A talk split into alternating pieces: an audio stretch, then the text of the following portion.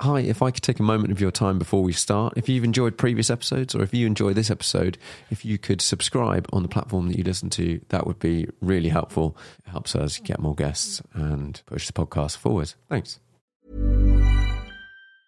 There's never been a faster or easier way to start your weight loss journey than with PlushCare. PlushCare accepts most insurance plans and gives you online access to board-certified physicians who can prescribe FDA-approved weight loss medications like Wegovy and Zepbound for those who qualify. Take charge of your health and speak with a board-certified physician about a weight loss plan that's right for you. Get started today at plushcare.com slash weight loss. That's plushcare.com slash weight loss. plushcare.com slash weight loss. Hold up. What was that? Boring. No flavor. That was as bad as those leftovers you ate all week. Keke Palmer here, and it's time to say hello to something fresh and guilt-free. Hello Fresh. Jazz up dinner with pecan-crusted chicken or garlic butter shrimp scampi. Now that's music to my mouth. Hello Fresh. Let's get this dinner party started. Discover all the delicious possibilities at hellofresh.com. There's never been a faster or easier way to start your weight loss journey than with PlushCare. PlushCare accepts most insurance plans and gives you online access to board-certified physicians who can prescribe FDA-approved weight loss medications like Wegovy and Zepbound for those who qualify. Take charge of your health and speak with a board-certified physician about a weight loss plan that's right for you.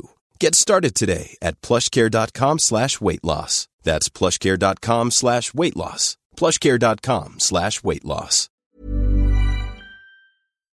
Hi, everyone. Welcome back to the Car Chat podcast, or welcome to for the first time. I'm here with Andrew Frankel. Hello. Hi, how are you? Very good, very good. Can you tell our listeners a little bit about sort of who you are, what you do? Yeah, um, I am, as you say, I'm Andrew Frankel. I, I'm, I'm a motoring journalist. I, I drive cars and I, and I, write about them. Um, that's the sort of the day job. I've been obsessed with cars since I was well, since I could walk, and I've been I've been unbelievably blessed to get in and out of more amazing cars than I ever imagined I'd even get to see in my life. So yeah, so I just I I'm a scribbler. I drive cars and I write about them. Every sort of week, I, I, see a new article on Drive Nation or on your Instagram or something, and it, you're always in something really quite cool, often racing. And uh, I'm very jealous occasionally of, of the things you get yeah, to do. Yeah, I mean, yeah, I, I, can't make anyone feel sorry for me. Um, it's it, it's kind of. I mean, obviously, you know, you, you tend to really see the good stuff, um, mm. and you don't tend to see the, you know, the hours you spend arranging it or you know just inputting the information and the data. And so, um, yeah, I'm yeah, I'm blessed. I really am. I'm a very very lucky boy, and I've got to do some some amazing things. I've just got to kind of try and convince you that it, it's not all sort of um, beer and skittles, but. What would be a typical sort of hours ratio of driving a car to effort in? Oh god, um, depends. I mean, it depends on the car. I mean, some cars just turn up. Um, I mean, I sit I sit on a thing called the Car of the Year jury, which means I have to drive everything that goes on sale. And those cars, because car manufacturers uh, obviously wants their cars to be judged, and it's not practical for me to go to them for everyone. So those things just kind of tend to turn up. And so in there, the ratio would be you know, massively more driving than setting it up. If you're talking about some, you know, fairly exotic track test, it could be, or even road test. I mean, the McLaren F1, which I road tested for Autocar back in 1994, that took two years. um, two years of patient negotiation, trying because they, they because they they had always said they were only ever going to let one publication do the numbers on the car. Yeah. Um, and we spent two years trying to persuade them that it should be us. Um, so it, it, varies wildly, but I mean, I certainly spend more time organizing stuff than I do driving it. Yeah, I think that's the same for a lot of people. But we, as, as an audience and as a consumer, you get to just see the, the highlight highlight reel. Exactly. So, okay, where did this all start? This all started with my father, um, who was he was so possessed with cars that when he came to a career crossroads and he could either have been a lawyer or an accountant, he decided to become an accountant only because he'd get to drive to audits. um, so that was literally it. He yeah, he chose his career path and he became and he, he took on the world's most boring profession because it would allow him to drive. I have two older brothers um, who were kind of brought up in the same environment. And, and to me, it was just, it was just kind of one of those things. It, I don't think it ever occurred to me in my early life that everybody wasn't obsessed with cars because, mm. You know, we all get up and we brush our teeth and we, you know, we, we, we, we eat food and, and we talk about cars because that's what people do. Uh, and that's the way my life was. Cars were just as integral to my life as, you know, any of the things that anybody else does all the time. They were just, they were just part of it. It, it never struck me in my early years as being in any way strange. It was only when I kind of got out and about and people weren't like me and didn't think like me that I realised that you know I, I, I, was you know blessed uh, or cursed depending on which way you look at it to to have this this extraordinary passion. Yeah, did you? I I, I was I'm sort of the opposite almost. I, I didn't really get into cars until later, way uh, later, okay. like twenty. I, I was a fleeting interest, but more like 22 and then onwards. Was um, was that was that a moment for you, or was it a sort of gradual awakening? It was a gradual thing. I think yeah. because no one at home was really interested in cars at all, so there was no one really around me that was mad obsessed. Yeah. Until later on, and then through friends, I started getting more exposure and. Yeah. Going to some events, and then it, and then started taking pictures, and it all sort of evolved, and started going down that rabbit hole of knowing the differences between you know version one and version two because of yeah. the headlights and and that sort of that sort of wagon. But um, so where did you where did you first start? Was writing the first thing you did? Oh in, goodness, in no, no, no, absolutely not. No, no. I I, I fell into motoring journalism. Um, through really just being hopeless at everything else. So, um, you know, I, I, it never occurred to me to do what I do because mm. motoring journalists were my heroes. I mean, I grew up in the 70s and 80s with guys like Mel Nichols and Gavin Green and Steve Cropley and George Bishop and Leonard Setright and, you know, all, all the famous old names. I, never considered myself to be, you know, worthy of even thinking about doing what they did mm. for a living. So, you know, I did what, you know, a lot of uh, people who've been sort of educated privately but were too thick or lazy to get any exam results or even get to go to university. So I, I just decided I was going to go and be something in the city. Mm. And so this was in the late 80s. And I went, uh, I was a bond dealer briefly. I was a commodity broker briefly. I got fired from both of those. And then I decided that I'd get serious and get myself a professional qualification. But I couldn't go to university, but I managed to find a place in West Kensington that would teach me how to be a lawyer if I paid for it. And I'd, I'd inherited some money. Um, but I, I lasted two years of that. Um, so I almost got a law degree, um, but not quite. And then I kind of ran out of ideas, and um, I was literally I was sitting at home, you know, staring into the abyss uh, of what my life was looking like it was going to be.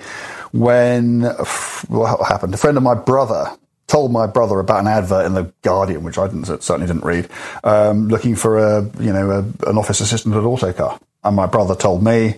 And, uh, and, probably the only smart thing I ever did was to ring up because the ad was so old by this stage uh, yeah. to see if the job was still available. And they said it was, but only because they'd had so many applications, they hadn't time to go through them all. And I said, is there anything I can do to make mine stand out a bit? And they said, yeah, r- rather stupidly. And remember, I hadn't seen the ad. The ad had only asked for CVs. And so no one had written anything. So they said, we don't know if any of these guys can write. So if you wrote something, that might help and I had a what, I had a Renault Five at the time, and my brother had a secretary who could type.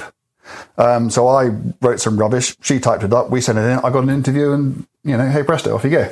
Perfect. Um, not a particularly conventional route into the business, but it, it worked for me. So then, did you then sort of get a baptism of fire on journalism and testing cars? Yeah, I mean, Autocar is, I mean, I think it still is today. It is, you know, if you want to learn the trade, there is nothing like a weekly car magazine on which to do it because, you know, they can't take passengers. Um, you know, you can't not know your stuff, you, you know, because it comes out, you know, every single week you've got to produce a hundred and something pages of, you know, of decent quality editorial. Um, and, and I very, very nearly didn't make it because when I got there, they'd realised how much I'd lied about all the stuff that I'd done and how well I could write and, and all this sort of stuff. And I, I was inevitably royally found out. Um, and in fact, it was Mel Nichols, um, former editor of Car Magazine, who by this stage was the editorial director of Haymarket, who instead of just saying, you know, this is wrong, this is wrong, this is wrong, he looked at my work and he said, well, it is rubbish, but I can see why it's rubbish. And this is what you need to try to do to put it right. So he actually did something positive and, and he kind of turned it around. And if he hadn't done that, I wouldn't, we wouldn't be having this conversation now. I'd be, you know, back at home watching daytime. Hmm. Has your journalism changed a lot over the years? You, like if you look, obviously, if you look back at the early stuff, you'd be like, "Oh, that's yeah." See, I don't. I mean, I'm, I'm, one of these. I mean, I can't bear to watch myself on film, which is why I appear on it so rarely. Um, and I don't really spend an awful lot of time going back and reading stuff that I've written. I don't even remember a lot of stuff. I mean, there, there have been many occasions when I have been researching something and I've been researching it online and I found, found some old article. I've gone in there to read it and discovered to my complete surprise that I've written it. um, so, but when that happens, and that really is pretty much the only time I look back, back at what I used to do, uh, I, I don't think I'm a very good judge of it. I don't think that I, I, hopefully I'm a better writer than I used to be. I'm certainly a better driver than I used to be. But I think the approach is the same because, you know, I don't really have an approach. I just say what I feel. And, you know, I've been lucky enough to be able to write to whatever the standard is, um, sufficient to be able to keep me, you know, busy for the last, whatever it is, 30 something years I've been doing this. So I would like to think that I've improved, but I think the fundamental approach is the same because it, it, it's all I can do. Hmm. Do you, do you struggle at times when you drive so many cars and yeah. let's say, let's say it was a modern what I don't know something a modern Fiesta tin box or something like yeah. that. Like distinguishing between all of the different cars in that category and then yes, it is. It's it's, it's a real problem, and, and and it is increasingly becoming so. Um, although it's been that way for quite a long time. I, I once did a thing for Autocar where we had Volkswagen Golf, an Audi A3, a Seat Leon, and a Skoda Octavia, and I opened the bonnets of them all and tried to find any differences. And literally every clip, every hose, every pipe, every everything between these four cars from completely different brands was literally identical. Uh, and that was probably the thick end of 20 years ago. And it, and it hasn't got any easier since then. And I think that cars these days are becoming um, less distinct. And know, that's not always the car maker's fault. There's so much regulation um, that they have to go through. You know, frankly, you know, 90% of a car designs itself these days. Mm. Um, so yeah, it, it is a problem, but it's also it's also what the job requires. So you know you have to try to find those key points of difference. And I guess that at the moment, you know, when you've got you know petrol cars, diesel cars, electric cars, hybrid cars, you know, there there there are clear differentiators there. But yeah, I mean, you know, unless you're talking about on the fringes, so if you're talking about sports cars or supercars, um, you know, the main block in the middle, eh, you know, you could be forgiven for looking at it as a fairly amorphous blob. Yeah, and, and I think for for most consumers, it seems like, like they just want a car, whereas well, that will do the job and blah blah blah blah blah. Whereas I think the the real. I, I, oh, sorry, what would you say? Uh, I, yeah, I, I think I think they think they just want a car, but you know, there's so much other stuff, and, and this frust- this frustrates me because you know my job is to you know, is to advise people what, what, to do, and you know, and, and and in order to do that job, I drive everything, and yet you know I see people. I mean, you know, I guess the case in point are these sort of crossover SUVs, the sort of the, the Nissan Qashqais and all those sorts mm. of things. And I don't want to be rude to the people who design them because they're designed to a brief, and I'm sure they they execute that brief very well. But to me, these are cars that do nothing well you know, they're not particularly spacious or fun or economical or fast or refined or comfortable. I mean, they're just, they're kind of like the ultimate jacks of all trades. And, and I just think that, and it is frustrating because you think, you know, there are so many cars out there that people could go and buy, which would do the job they require of them so much better. But of course, and this is where I I start to struggle. People don't buy cars because they are the cars that they need. People buy cars because that's what they think that they want. And so much of the time it's to do with, for instance, the image they think that car projects of them. And people will quite happily buy entirely inappropriate cars because they think it says the sort of right sorts of things. And, and because I guess I've never really understood that. Uh, well, I understand that it happens. I don't understand why it happens. I don't understand the mind of the person who thinks like that. I don't really understand why people make these peculiar buying choices. And, and, and as I say, I do find it slightly frustrating. Do you not think these some of these manufacturers just like sneak under your skin though? And if you had to choose between, I don't know, like something with a Porsche badge and something else, you might like. I know I have a slight leaning towards Porsche, but it's for for me, it's like it's for a lot of reasons.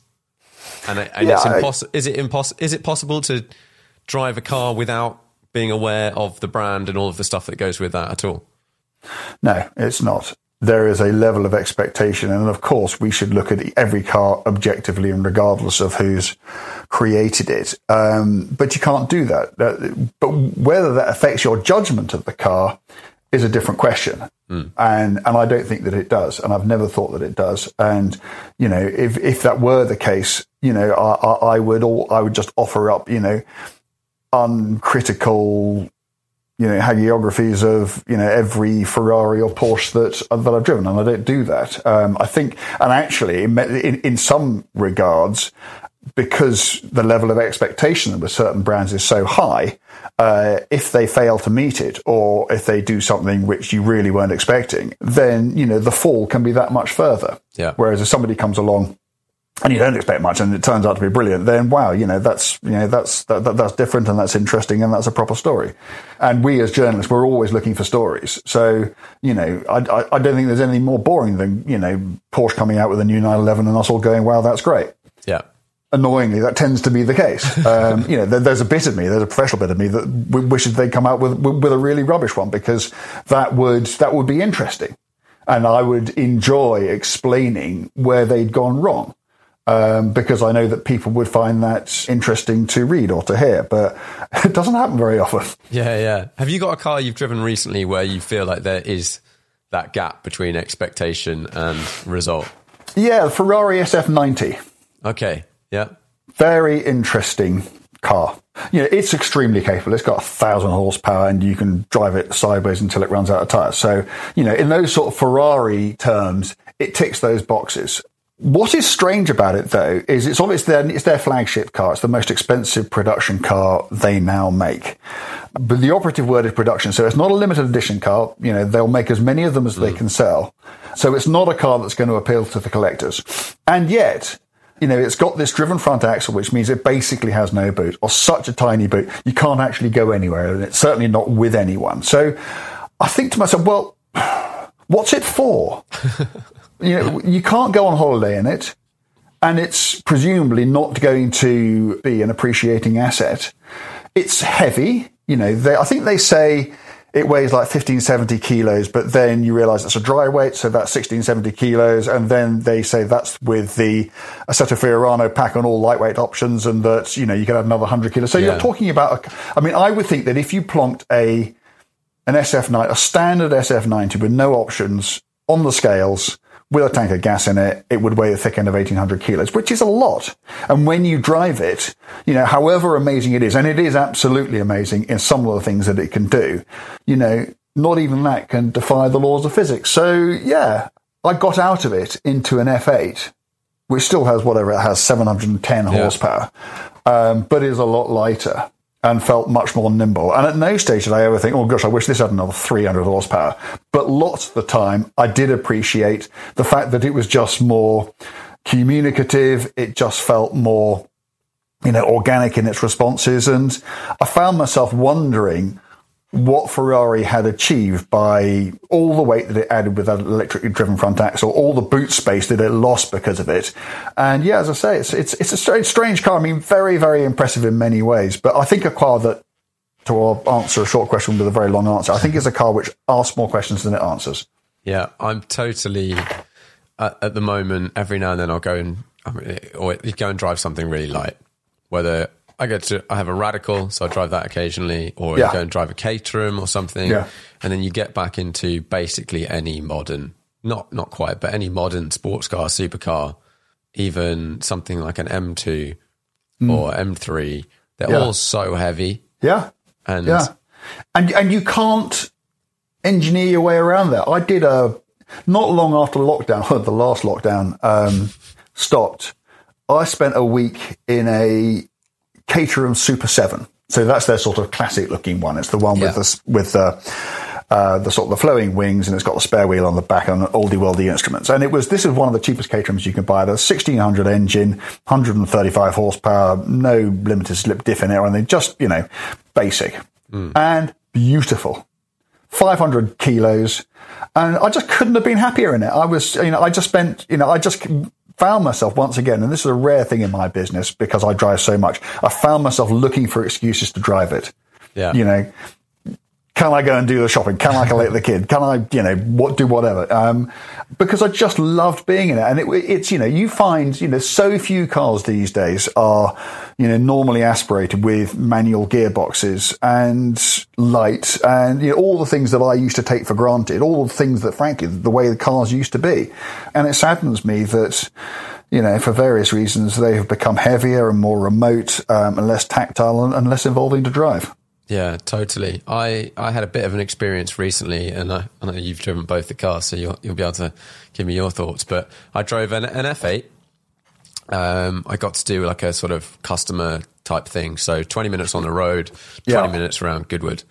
In all times, I, I had to have the car in sport. Yeah. I wasn't allowed oh, to you couldn't. Uh, you couldn't put it into race or CT off or anything. at all. And Right. um, I came back from the road drive, and I couldn't be further from liking the car. I was. It was. It's very fast. All the stuff. Blah blah blah blah blah. But in sport, you could just put. You could go to zero miles an hour. And then mash it in second, like Yeah. full on, just flat, and it would just go off like you're on Yeah. just some like an electric, just like zzz, make Yeah. a bit of noise, you didn't get any sensation of any tires or car. No. Traction control systems have just got to that point now where they're so good that you have no idea, other than What- you know Yeah. that they're not working.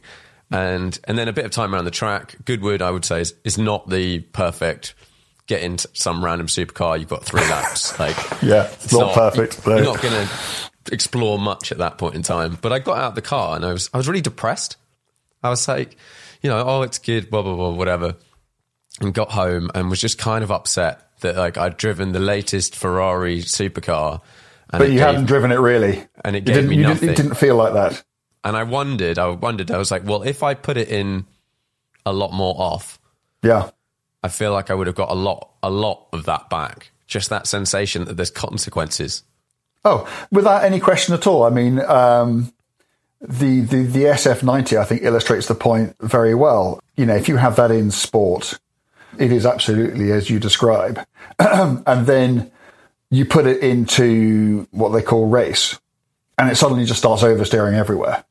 Um, but it's oversteering, but it's but it's oversteering in a really clever way. That's the kind of hero mode because any idiot can make it oversteer. And you see all these shots of me and other people, you know, coming out of corners, you know, on the lock stops, smoke, everything else, and you and, everybody looking at that thinking, wow, he can drive, and it's not you. You're almost not driving the car because the the systems are so smart now. They will let you drift and drift and drift, and yet ultimately they're still in control. It's only when you go one further and turn the systems off that the car turns into a complete animal.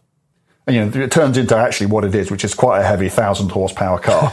So there's an awful lot of momentum going on, and and, and that's kind of when you earn uh, earn your living. But no, I mean, I think if, if I drove an F8 and could never take it out of sport, I feel exactly the same way as you. Because Yeah. I would feel I was what I said. You know, you hadn't really driven. it. I mean, I would feel that I hadn't driven the car. It's like it's like taking uh, the cork out of a bottle of Petrus and only being allowed to sniff. You know, you haven't you haven't had the experience, have you?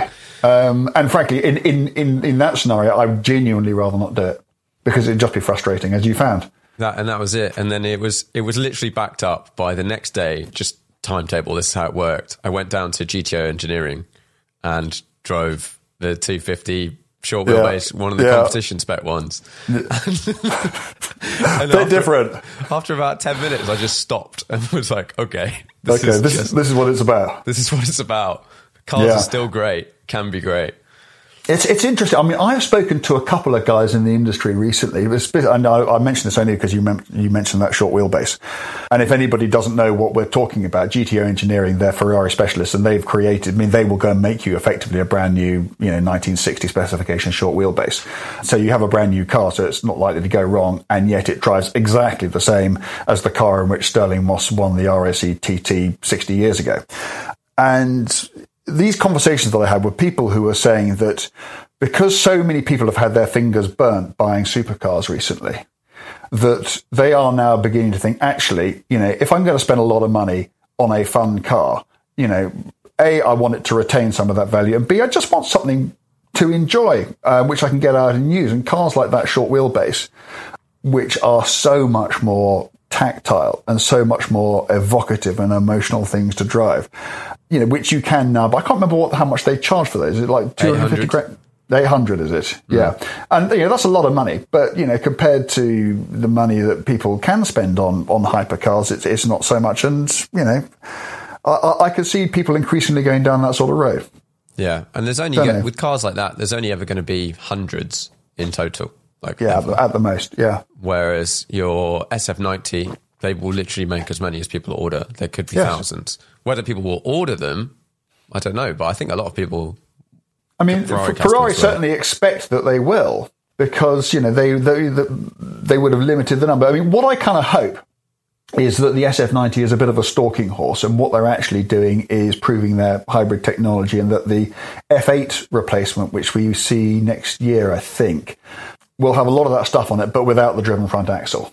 So you'll get your boot space back, uh, and it'll be a couple of hundred horsepower down, but who cares? And you know, and, and, and, that could be you know a rear drive, you know, production hybrid Ferrari you can actually use. Interesting car. Interesting. Um, but, but who, who, knows? I mean, I don't, I don't, know any better than you. I know they're they're hampered by regulations, and none of these companies really, I think, want to make necessarily a, a, fully electric car or a hybrid or something. Like if you said to me, I said to you, you can have a 500 horsepower, thousand kilo car, manual gearbox, revs to like nine or something. Yep, yep. I'd have that over any any anything. Yeah. So of course, I, I, can remember saying this when the when the Veyron, the Bugatti Veyron, first came out, and whenever it was 2005, and it had it was a two ton car at a thousand horsepower. And I can just remember saying, if it had been a one car ton, one ton car with 500 horsepower, you know, it would have the same power to weight ratio, but it would just be, I mean, immeasurably better to drive. Yeah. Um, but you know, I, can, I was talking to Mike Flewitt, CEO of McLaren, about these sorts of things. And, you know, Mike is, you know, he is a lightweight obsessive. Um, mm. you know, he has, you know, a few nice old racing cars and they're all old Lotuses just because that's the way he likes them. To, um, and he was explaining that, however much, you know, he personally is much more interested in lightweighting than adding power. You know, he has to make the customer, the cars that his customers want. Yeah. And his customers, you know, if eh, the sell, if you can imagine you're the CEO of a company like McLaren and you go, well, here's our next car. And the really good news is it's got less power than the last one. I mean, they'd just walk away, wouldn't they? Can't you just and, and that's, and say it's still faster? Yeah. And you can say it's still faster and it's lighter and, but, no. Well, I mean, and, and, and I think actually, and I think we are, uh, as as a bunch of you know of, of, writers and presenters or whatever, I think we are doing our best to turn the tide. But the time has to come um, when people start to focus on something other than pure power and power to weight or just weight or something. Because you know we are now getting into the era, aren't we, of the two thousand horsepower car. Yeah, yeah. Um, now, you know, I've the most powerful car I've ever driven had 1200 horsepower. And, you know, if you get into, you know, a modern electric car like a Porsche Taycan Turbo S, which has, yeah. I think, 710 or something, uh, and you put your foot down, it's a genuinely uncomfortable experience. There is yeah. nothing nice at all about accelerating from naught to whatever speed you like in an electric car with 700 horsepower. So what's it going to be like with three times that power? Um, yeah. And, you know, it's almost as if these people who are making these electric cars have thought to themselves, well, we can't make them sound good. We can't let people change gear. There's no tactility to it. So we will do the only thing that electric cars can do is we'll just do more of that. And so we'll just have more and more power. And I just, it's just the wrong way. It's just the wrong way because it makes cars heavier and you're providing power people can't use and ultimately won't like. Mm. And you What get have you driven with over. 1200 horsepower? Uh, what was it? Well, uh, in road cars, uh, the Veyron Supersport. Ah, right. Yeah. I haven't driven a Chiron, but um, yeah, and a racer, yeah, and the 91730 among racing cars had about well, that had about 1100, didn't it? And I bet that's quite different to a, a modern electric car. uh, yeah, yes, yeah, not least because I think it weighed about 850 kilos. Yeah, yeah, Mad. mad, properly, properly mad, wonderfully insane. Is that is that well up there on your the race cars you've driven? Complete, completely up there. Um, I mean, I, I am often asked, you know, what's the greatest racing car you've ever driven, and I and I always give a slightly unsatisfactory answer because so much of it depends on the rules that go with getting to drive it. Yeah.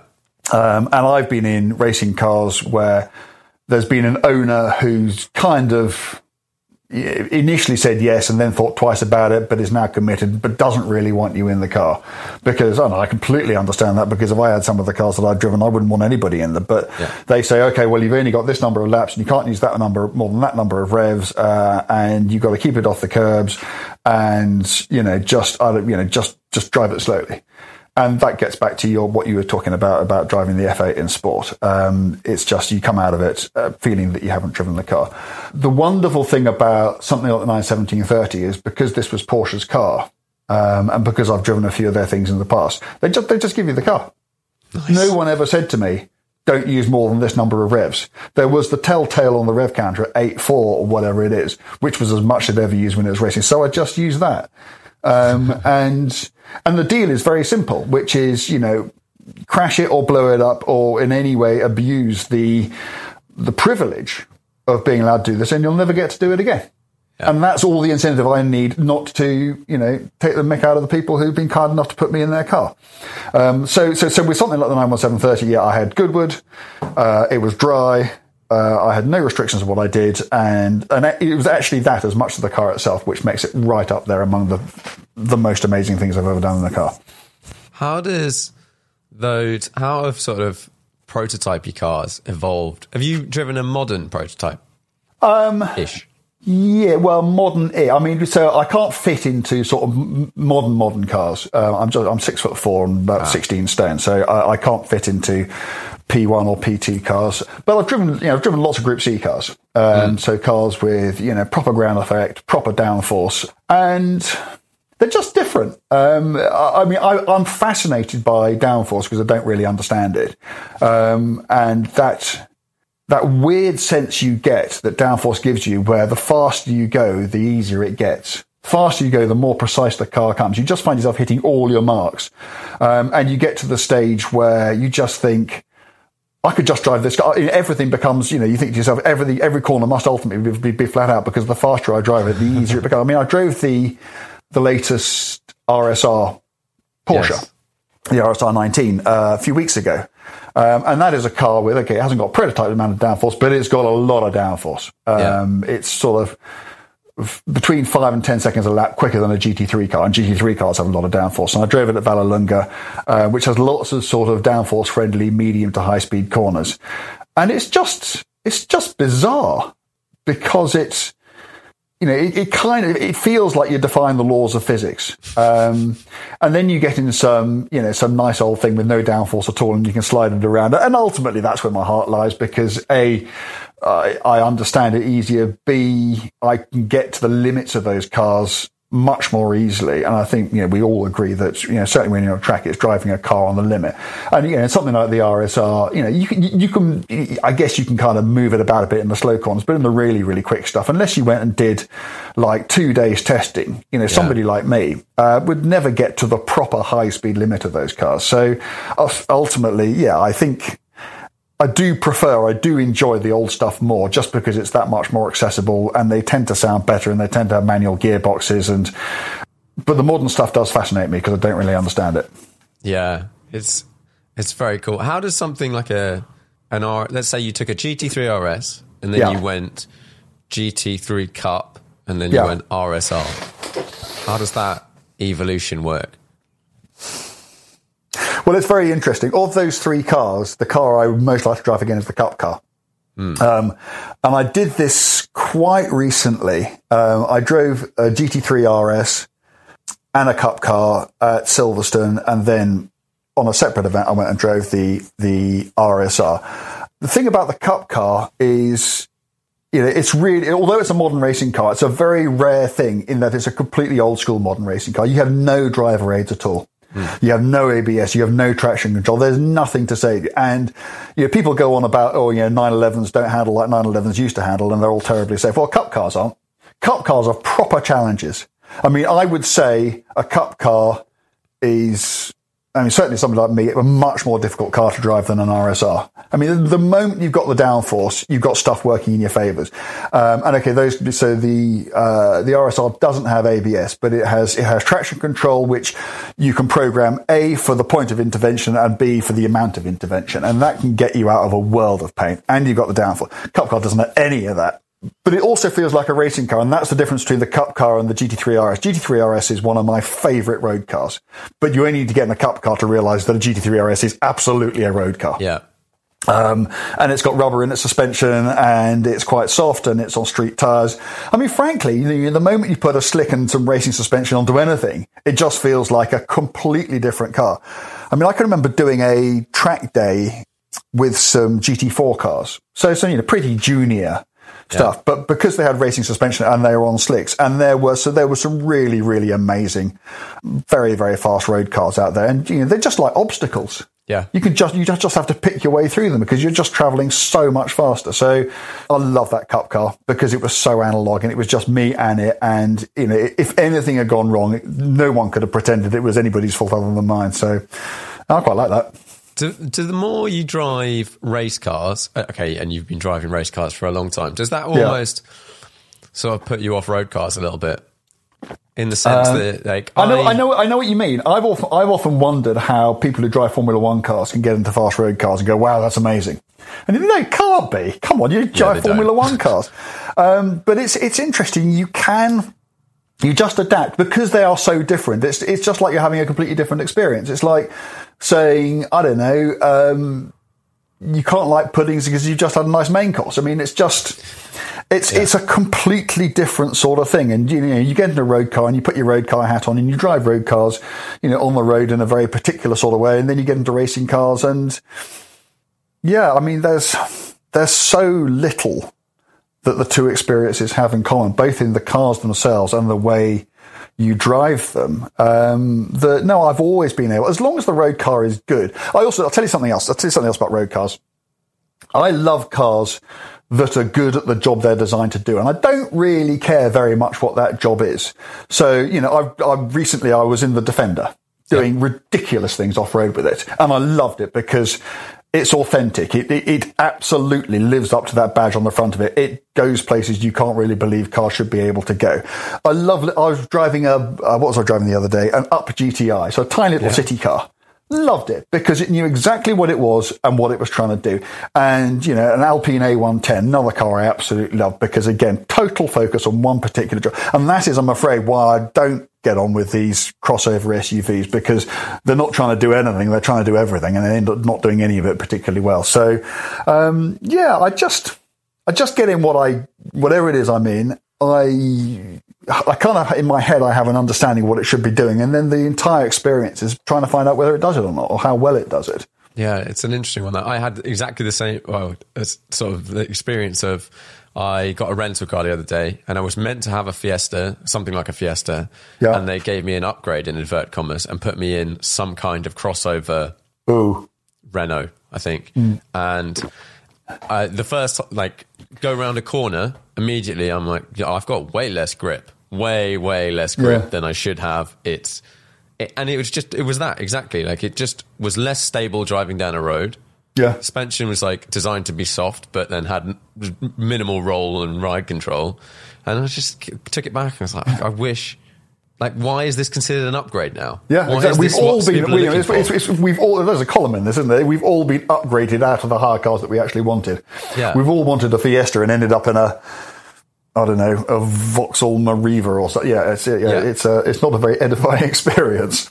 No, no, not at all. And then on the, the like the road car thing, I find, and I'm always sort of sitting there, and I'll have a friend, and he'll be like, oh, "What I would really love to do is daily drive a uh, 360 challenge race car." I'm like, no, you wouldn't. Nah, nah, nah, nah, nah, nah, nah. And then there's this sort of push nowadays for road going race cars, is what they get called and marketed at. Yeah. Whether it's something like a GT3 RS Yeah. or all those sorts of things. Sure. And the more I drive race cars, Yeah. and the more I drive, get to drive things like a GT3 RS on track, you, try, you get out of something like like a radical SR3. So I've got Yeah. an SR3. Get out of that. 550 kilos, 250 horsepower, lots of downforce, and you get in a GT3 RS. You know, yeah, that's that's it's it's quite like moves around a lot. It's really heavy. I feel like I'm destroying the brakes. Like hmm. worry a little bit about the paint, all of that sort of stuff. And you're like, nah, actually. And then there's some middle ground for a road car because you don't want it to have too much grip. No, you don't. No, you And we're don't. all just going down more grip, stickier tires, more grip, stickier Yeah. tires in cars Yeah. that you would most people would never really take on a racetrack. Yeah, but the problem is we are in a tiny, tiny minority. Um, Yeah. you know, I think the the best example of what you're talking about is the Alpine A110, um, and before that, the Toyota GT86. Um, yeah. uh, yeah, these are cars which both quite deliberately said we're not going to do the going fast thing. We don't want lots of grip. We actually regard lots of grip as being something that gets in the way of driving enjoyment. We want cars that are light and feel nice and everything else. But, you know, I don't think it's any secret that, you know, Alpine has struggled to sell those cars, certainly in the UK. And, you know, the Toyota GT86, okay, they are going to replace it, but I mean, it's not been a runaway success for them No.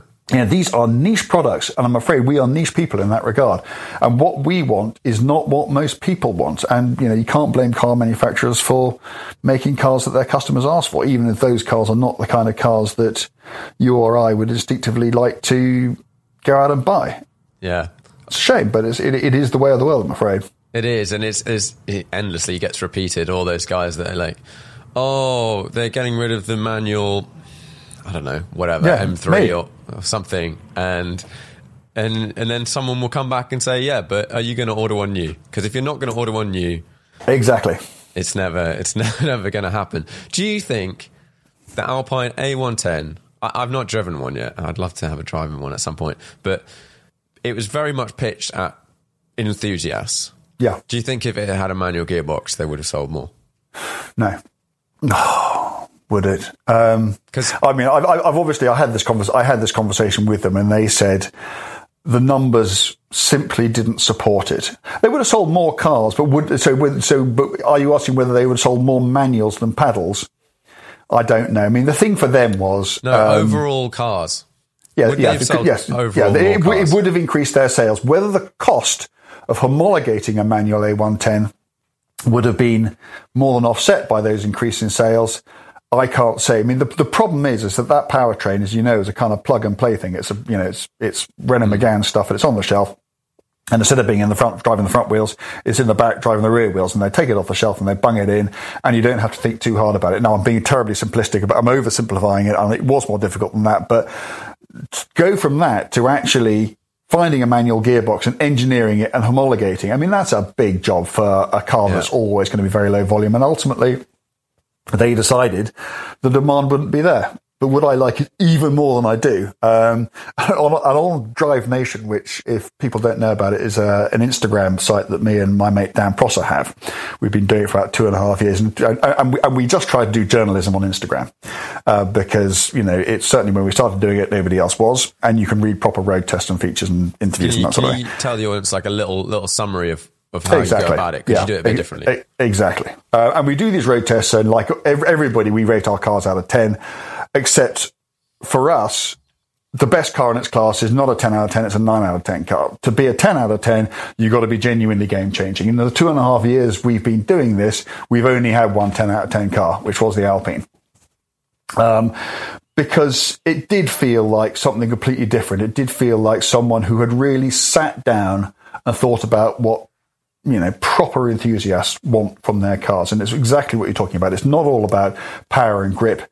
It's about lightness and it's about feel. It's about involvement. It's about compact dimensions. It's about the very and, and they sound a bit boring when you're just talking about like that but actually if you combine those elements into a car and stick it on a decent road you just get magic. Um, and yeah so yeah so so we gave that a 10 out of 10 and as i say it's the only car we've that, that we've done that to so far. Yeah. No, I, I do quite enjoy your little summaries of various things. Um, what was I'm I glad. looking at today? Alpina B3 Touring. there Now, you go Alpina as a company, I find it's quite an interesting one because I love the concept of their cars and the fact that they're, you know, meant to be more comfy, better riding, bit a bit more juice, yeah etc., etc. But then, like that, that's another one. I, I don't know. I don't know the answer. The, whenever I would look at something, let's say like a B3 Touring, I would also look at the BMW, Yeah. whatever version of that, and that, that sort of thing. And personally, I would lean towards the BMW or something else, just because the Alpinas are so much more expensive. Yeah, I mean, depend, depends what you're comparing it to. I mean, if you compare like a B5 to an M5 or this B3 to an M3, I mean, the prices aren't that far away. I mean, the one that I've got here at the moment is about 65 grand. Yeah. Um, and I just always like the way that Alpina have done stuff um, because, again, it's a much more subtle approach. I mean, they, they don't go chasing the numbers and they do soften things off and they, their cars do ride very, very well. And I like the way that they look. You know, I certainly think that if you bought yourself a new B3, you could do that on, you know, if you've seen what the next M3 is going to look like. Um, you know, um, you might consider that a B3 is uh, that that's grounds on its own to go and buy an Alpina. I mean, it's, it's interesting. You say I did a test between a B5 and an M5 Yeah. a couple of years ago, I suppose. Um, both so they both had 600 horsepower and you know yeah, and whatever. And I preferred the Alpina. But then again, I'm a middle-aged bloke, and you know I've been doing this for a while, and I've got and I've got over you know um, road cars trying to feel you know overtly sporting, and there's a bit of me, quite a lot of me, that would appreciate a car that rides really really well. Um, because it's often on certainly on British roads that makes them handle better too because Yeah. they can cope with the lumps, and the bumps, and, and everything else. I had an interesting one this week, and I, I don't know whether you've driven it. I drove the new F Type 4, whatever it's called, 410, 30, 50.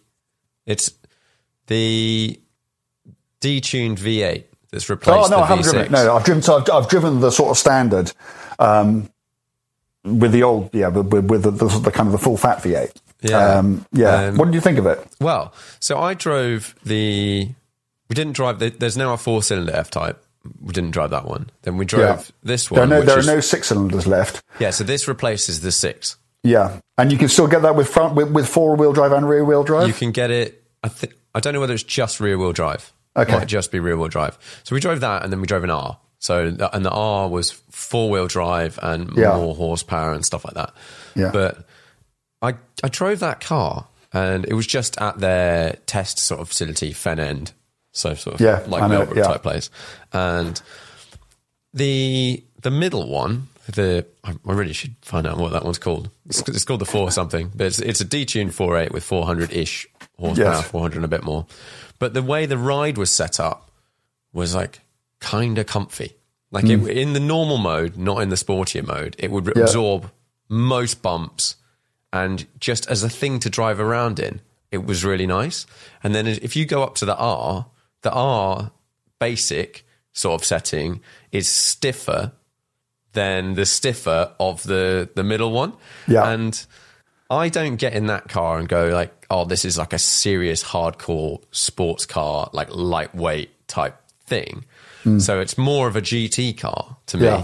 So And why that- wouldn't you make it ride properly? and why wouldn't you just have the option at least to have? And they all they're all fine, but if you're in the R, you feel you feel all the stuff. You go over a little bump and it's like you Mm. feel it, and immediately I the others the different people and it's, I guess it's different strokes for different folks, but like so the other guys I was with preferred the R. They're like it's got more horsepower, more, more, more, whatever, and I was like, nah, that doesn't that doesn't interest me at all. I would rather have rear wheel drive, and the ride quality for me was like this is way nicer. This will Yeah. be way nicer car to drive around Yeah. as a using as a normal car.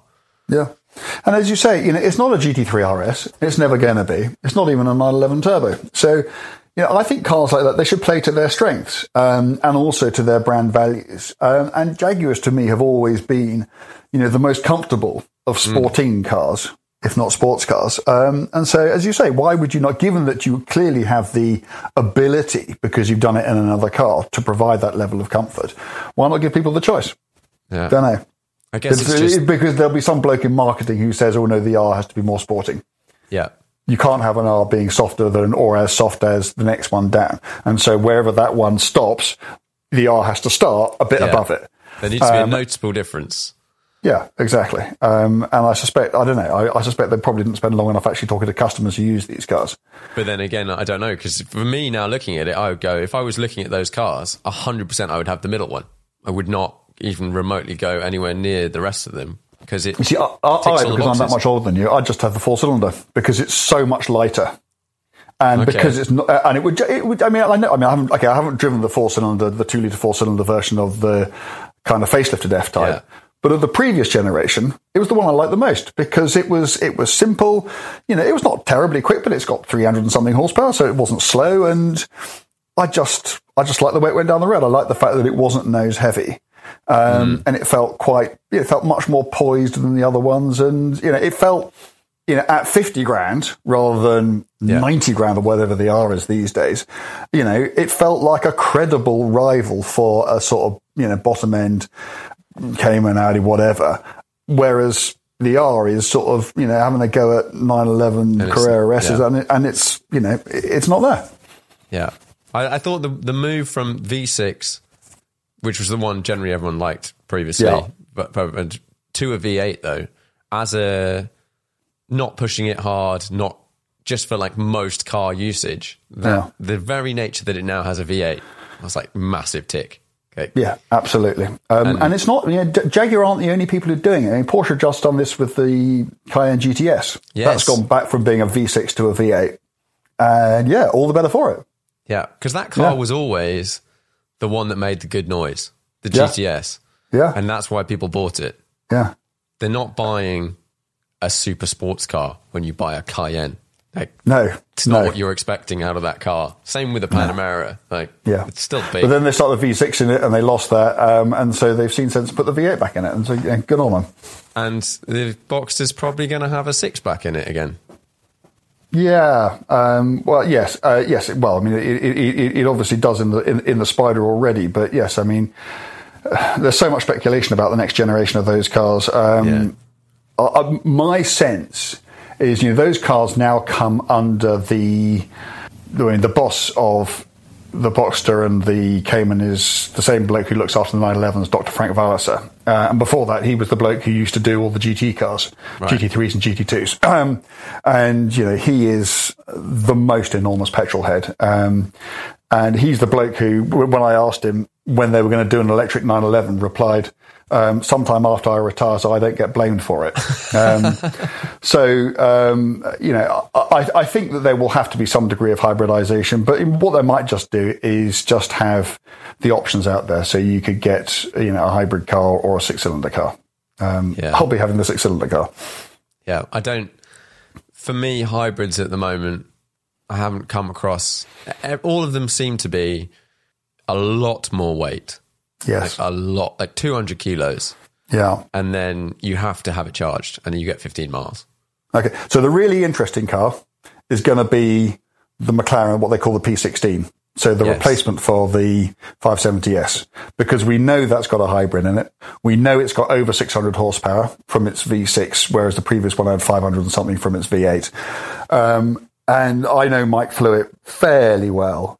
And I know that he is not going to have allowed the weight to get out of control. I can't see any way that car's going to be, you know, even 100 and something kilos, let alone 200 and something kilos heavier than the car it replaces because, you know, I think that I just, he just wouldn't, he just wouldn't sign off a car like that. I don't, I don't know where I heard it from, but the number I heard was 50 kilos. Yeah. I think that was the number I've heard from. Yeah, I mean, I, have heard a number of numbers, and they've they've all got two digits in them.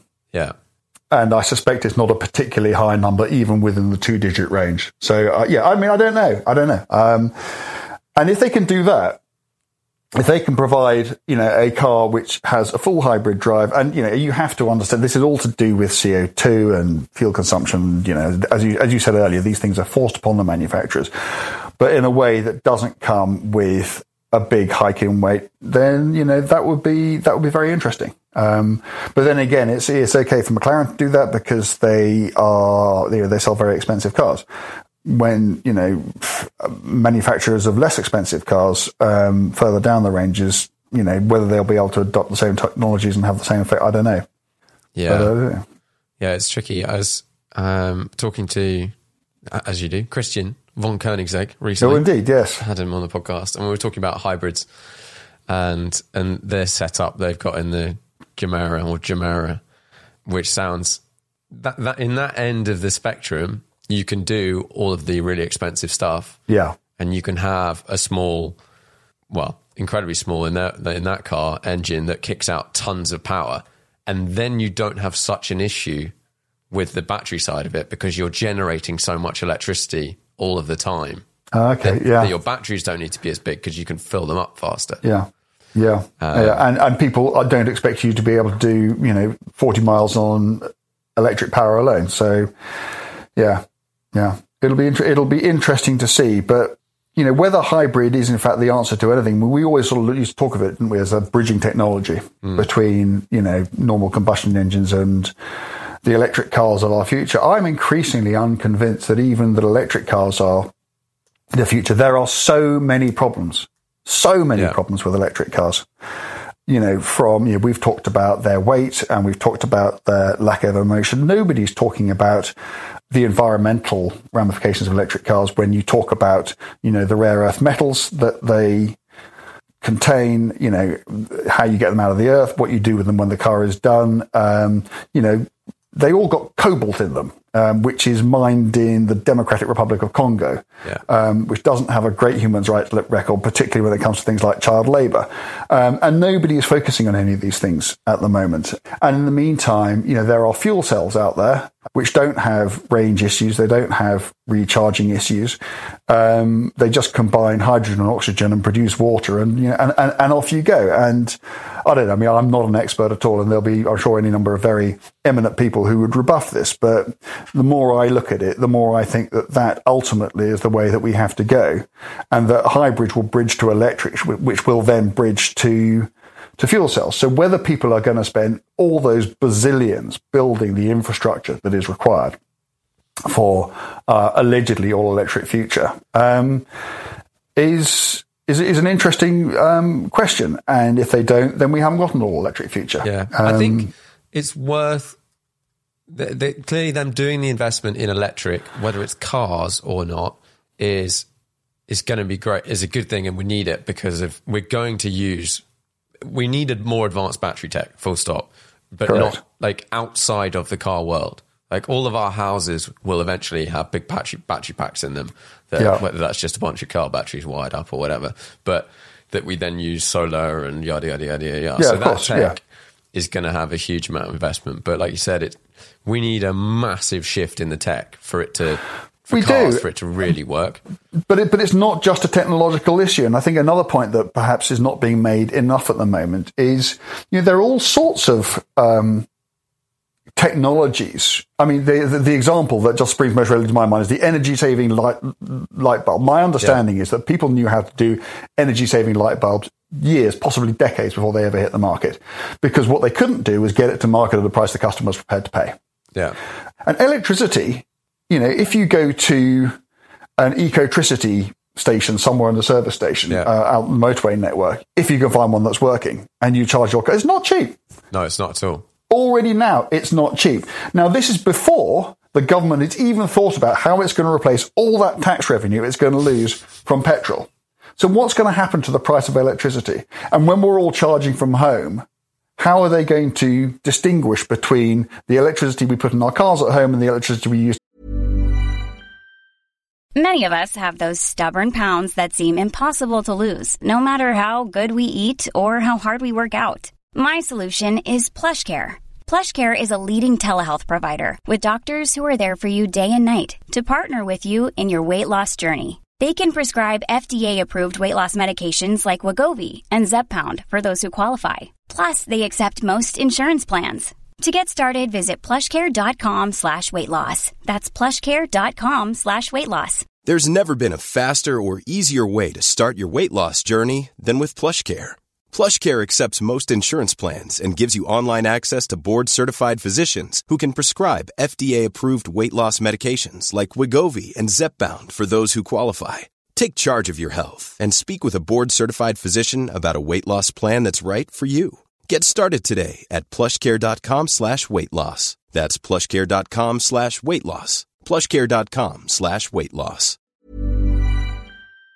to light our homes or to heat our homes or, or, or to whatever. So, you know, I, I, perhaps they will have some kind of road pricing. I don't know. But there are so many questions out there at the moment which if people are thinking about them hard enough, they're certainly not making much noise about it. And, you know, I, I remain, I wouldn't say I'm, I'm a, a, true skeptic, but I just don't feel that I know enough. And, you know, yeah. and this is what I do for a living. You know, I'm meant to know. I'm meant to understand this stuff.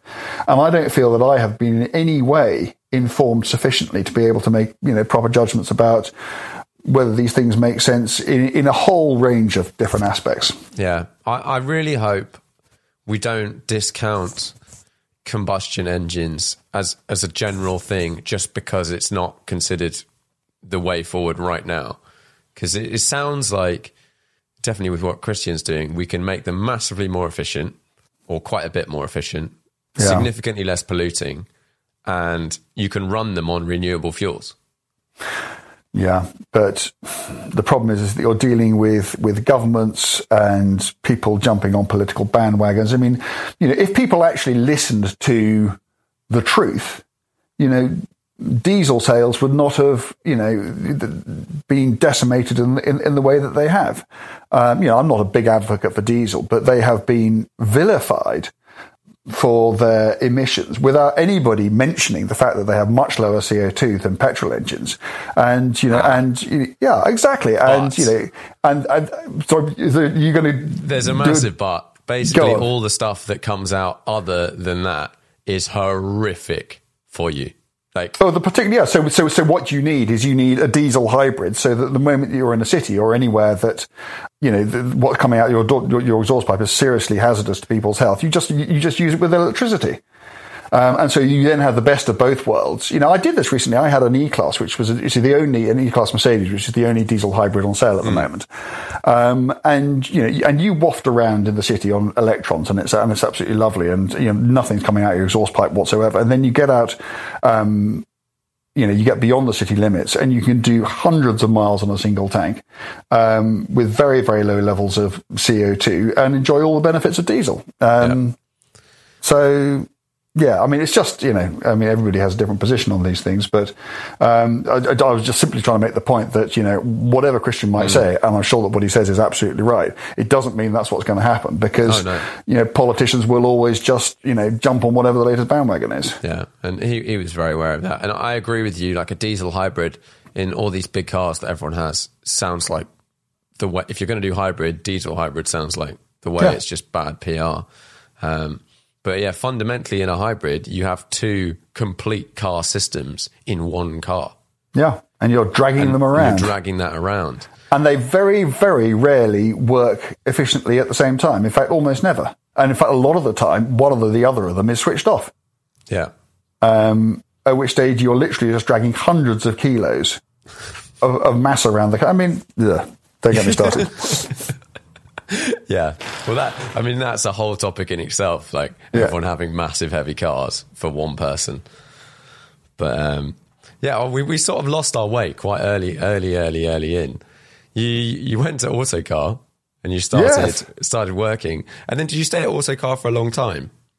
I did. I what did I do? I was at Autocar, so I went there in '88 and I stayed until '96. So I did eight years at Autocar, um, and I left because I'd been its road test editor for four or five years by then. Um, and it was made very clear to me that they weren't going to make me its editor.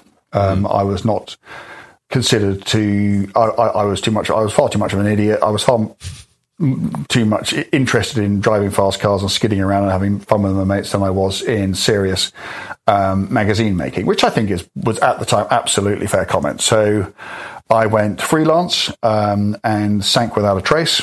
Um, because I was stupid enough to think that because I being the road test editor of Autocar, that the world somehow owed me a living and that everybody would ring up and just deluge me with work. Didn't happen. Um, and I was saved by Haymarket buying Motorsport magazine, um, which was in a terrible state, having been underinvested in for decades. Um, and they asked me to edit it because it was a tiny little magazine. They didn't really care very much about it. Um, and you know, they couldn't think of anybody else who was that interested in, in, in, old racing cars. So I did that, and I did that for four years. And because it had been in such a bad way, I managed to make myself look quite good because they'd given me a bit of money to invest in it and we sort of turned it around.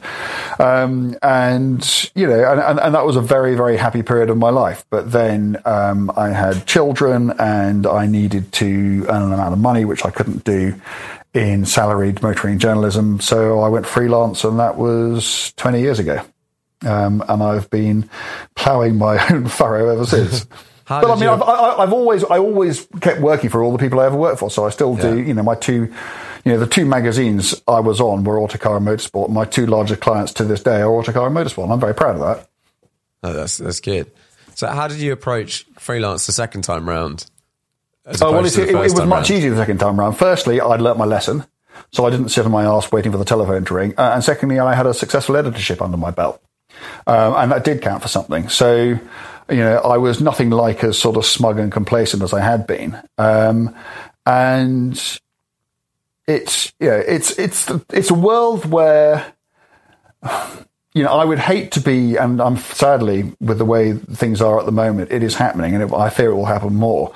Um, you know, if you're a young lad and you know you get made redundant or whatever, you lose your job, and you really have no choice but to go freelance. I think that's really, really difficult. Um, the only reason that I was able to make any kind of success about it uh, at it at all was by the time I finally went freelance um, in 2000, I'd been, you know, basically apart from that one little blip, I'd been a salaried motoring journalist for 12 years. Um, so I'd made my name. People knew who I was. Um, and that makes life so much easier because if you send someone an email or ring someone up, you know, they're going to reply to it or pick up the telephone. And so if you are, and also, you know, if you think, oh, I want to do a story about such and such, but that requires you to go to a car manufacturer and borrow some cars and that sort of thing, they're not going to turn around and go, well, who the hell are you? Um, mm. So if you've got that track record, it just makes life so much easier. And, and, and it did. And, you know, the other thing is that I've never, um, you know, regarded being a freelance as, as anything other than a creative process where you have to have the ideas and you have to pitch them. Um, and I can remember when I was doing motorsport, people would ring me up and they'd go, um, oh, I'd really love to do some stuff for you. Um, you know, so, you know, bear me in mind the next time you're commissioning something. I thought, well, sorry, it's just not, it's not even close to being good enough. Do you want to work for me? Have an idea. Send me some ideas. I'll tell you if I like them. But just this sort of, you know, oh, I know who you are, therefore, you know, you're going to help me earn my living. I mean, it just, it's just not the way, it's not the way my world works. Um, yeah. And I like the fact that you have to be creative um, because it keeps me on my toes. I mean, I, I, thought that by the time I was the age I am now, this business would have been long since shot of me um, because I've always regarded it as a as a young man's game, and I think the only reason I'm still you know, um, the head the head remains above water is I, I, don't take any of it for granted. I still try very hard to have ideas, um, and I do my very best to deliver them to the best of my ability. Where do these so? Where do these ideas spawn from? nowadays? Because presumably, obviously, you've done a lot over the last X amount of time. Yeah, but there, but there's always there's always something. I mean, you know, um, I'm not a particular fan of what they call anniversary journalism, but you know, I, would be lying if I said I hadn't taken advantage of it times. You know, there's always it's always the you know the 50th anniversary or something. Yeah. Um, yeah. And so you can, you know, you, you can do the, do that, or there's some news story you could spin something off, um, or maybe there's something that you haven't visited for a long time and circumstances have changed, so you can go back again and look at it in a different way. There, there's always something you can do. Um, yeah. You know, it's like. I don't know. I don't know what it's like. I don't know whether it's like music. I mean, people who you know, of, of, my generation are very dismissive of modern music because they say that all the good ideas have already been done and, and this, that, and the other. Uh, I, I, don't know whether it's true of music or not, but I certainly know it's not true of motoring journalism. And, and at the end of the day, I can't think of an idea to pitch to an editor. I will absolutely walk away and say, thank you very much, guys. I'm done with this business. Um, because it's, to me, it's what it's all about. And also that means you get to do what you want to do. Because yeah. finally, I don't pitch ideas which I think are going to be boring. Um, so, and, and, sometimes, you know, goodness knows, I've, I've, I've thought to myself, I'd really like to go and drive such and such. Better think of a way of being able to do that. And then you think up an idea and you pitch it to an editor and you get to go and do it.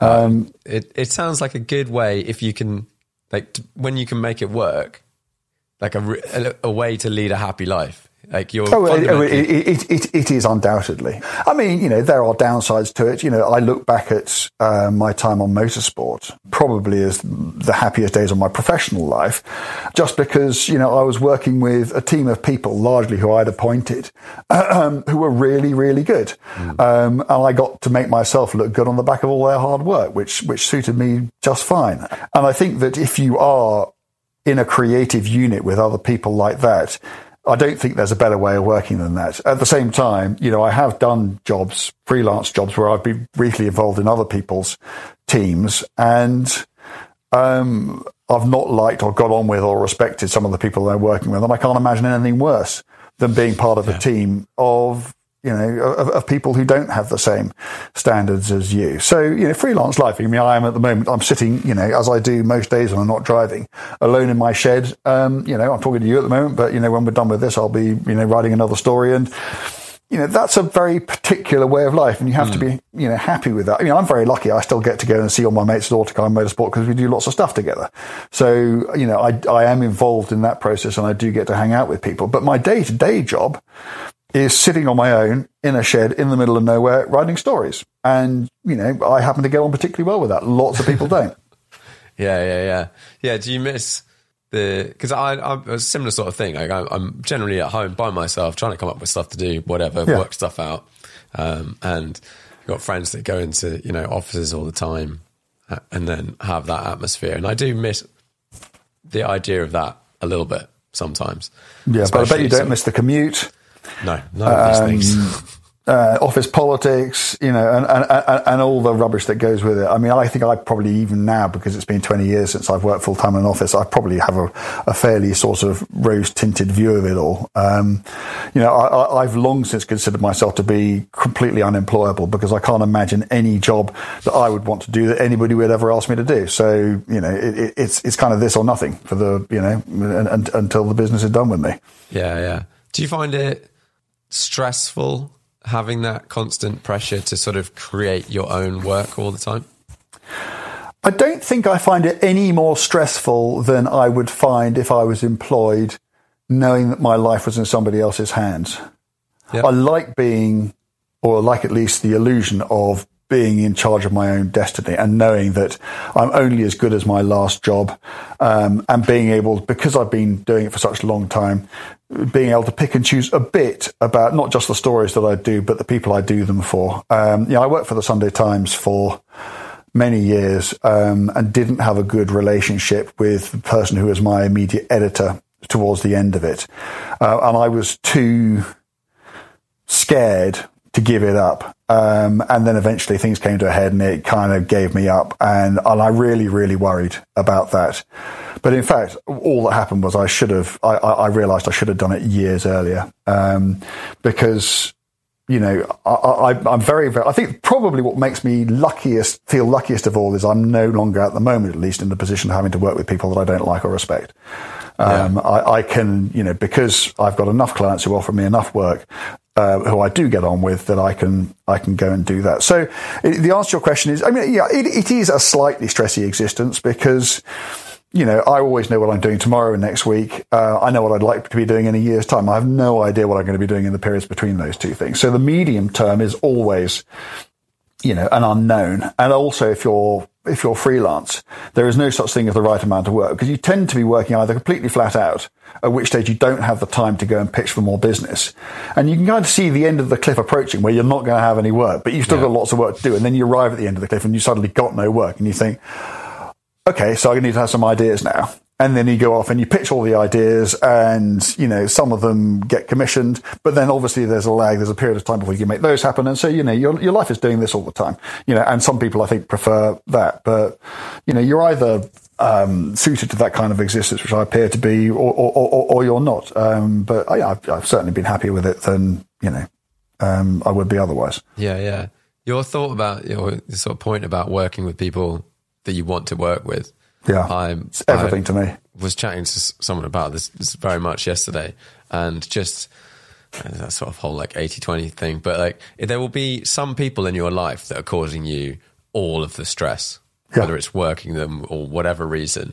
Yeah, and I think a lot of people fall into the trap of thinking that they must keep working with all of these people because if they don't, they'll if it's if it's in a work permit, you'll go well. If I stop working with that person, I will I will not have that income anymore.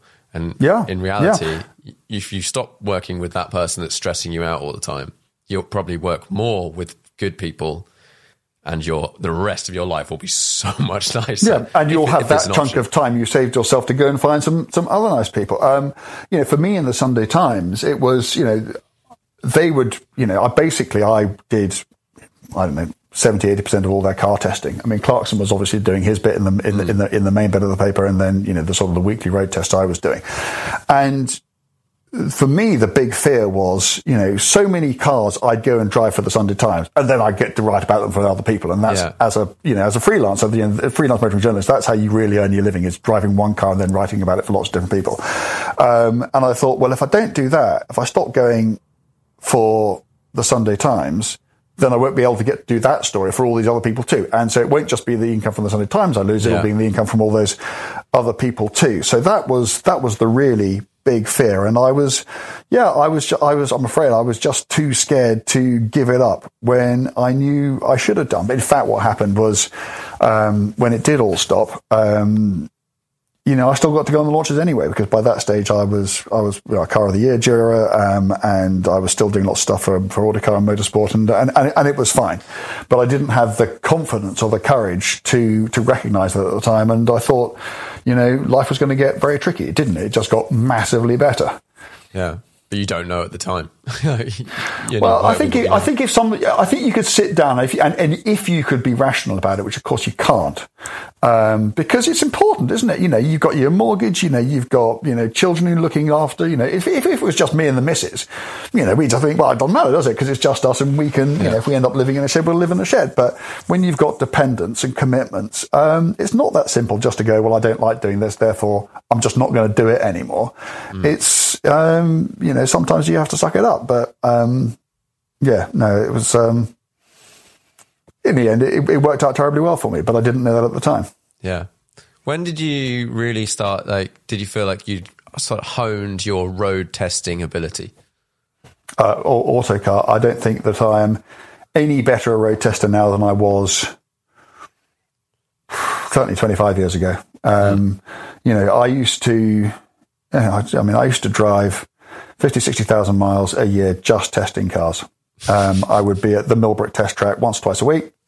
I would be, you know, there's a big, big difference between doing what I do now, which is driving cars and writing about them and road testing cars. And by road testing cars, I mean recording all the data, measuring all the measurements, getting all the numbers, and really thinking about a car, not just in terms of, um, you know, whether I like it or not, but clinically, objectively, assessing a car in all its component forms. Um, yeah. And you know, and I did that for years and years, and and and it's that is very much a young man's game because it's an exhausting thing to do, uh, particularly if it's cars that you're not interested in. You know, measuring boot space and rear legroom and all that sort of stuff. Um, so um, I think I got as good at it in terms of my ability to assess a car back then. I think the only thing that's changed since then is I think I'm you know, I think as you do over time, you hone your writing skills, um, and you try so many different things that you kind of end up figuring figuring out what works and what doesn't.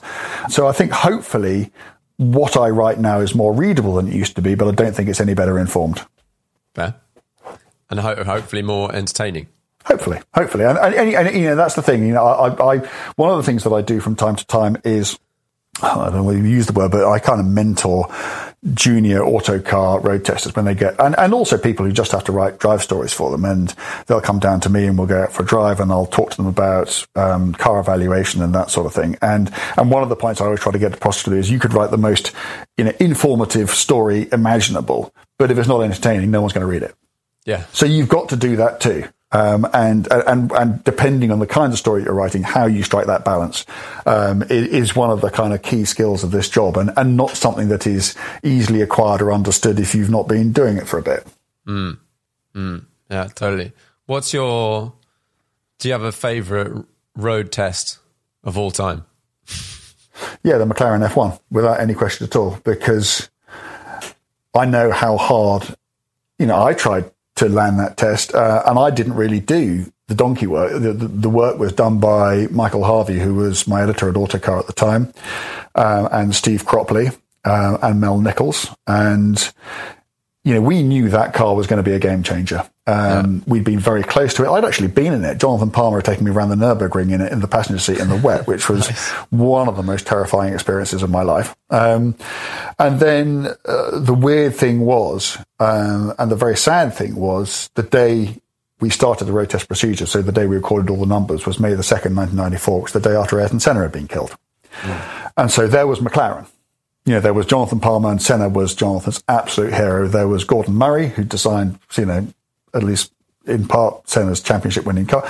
And it was the day after this bloke had just died and we turned up at Bruntingthorpe and I, I didn't even know whether, whether they're going to be there or not. Yeah. And not only were they there, they were so utterly professional about the whole thing. Um, and they did everything that was required of them to help us do this job. Um, and yeah, and, I remember that. Um, I remember finding out a lot of things about myself because this was a car with a performance level so far beyond anything that any of us had ever experienced, particularly in a road car. Um, and I think if you go back and look at that test now, um, yeah, I think we did a good job. I think we did justice to it. Um, you know, and what turned out to be and what we knew at the time would be one of the most important um, and certainly interesting supercars that had ever been created. Yeah. Yeah, I know you've you've talked about that test a lot on your own podcast and yeah. in, a, in, a, lot of places. Do, what do you think is the next F1? Because I, I, look back and for me, if you said like one car, you know, when you did the five car garage or whatever, yeah. like an F1 GTR or an F1 LM is is in there. But like, yeah. what do you think is going to be the okay, next okay, one? Okay, so to me, the car that's always in my car is, is, is, is your car. I, I, mean, I would actually have an F40 over an mm.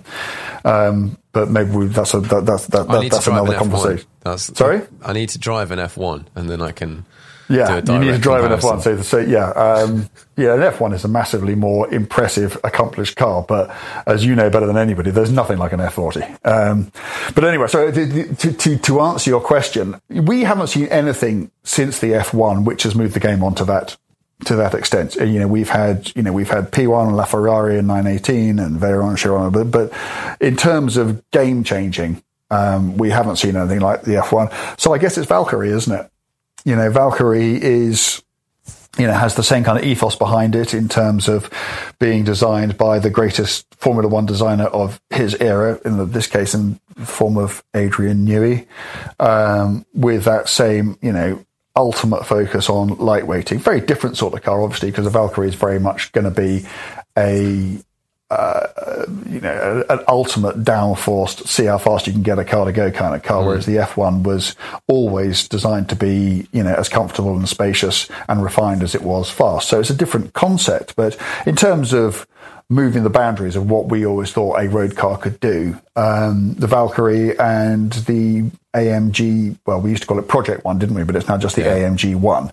Um, as and when that sees the light of day, I guess we'll, you know, be there with the Valkyrie at, at the same time. But yeah, um, I mean, I just don't know how far, how much further these cars can go. It's, um, you know, we've now it's, got cars doing 300 miles an hour, and yeah, I don't know. It's all mad, isn't it? And I, it is was, all completely mad. I had I, and I hadn't really thought about this, but I, I had Darren Turner on uh, last week, week before, and yeah. he was talking about de- the, doing some of the development stuff with the Valkyrie, and the thing that he'd he's normally brought in to handle sort of race car type stuff sure. and the track side and things like that. But he was saying the thing with the Valkyrie is it's designed to be a road car. Yeah. And they are designing it to be a road car. Yes, it needs to do all these other things. And then I look at it and go, okay, but if it's designed to have like the levels of downforce it's going to have, Yeah. how the hell do you make it okay on a road? I just don't understand. Like the sti- normally you have to have crazy stiff springs and all that stuff to handle the downforce, but presumably you they're do. doing some cl- Yeah. trick stuff.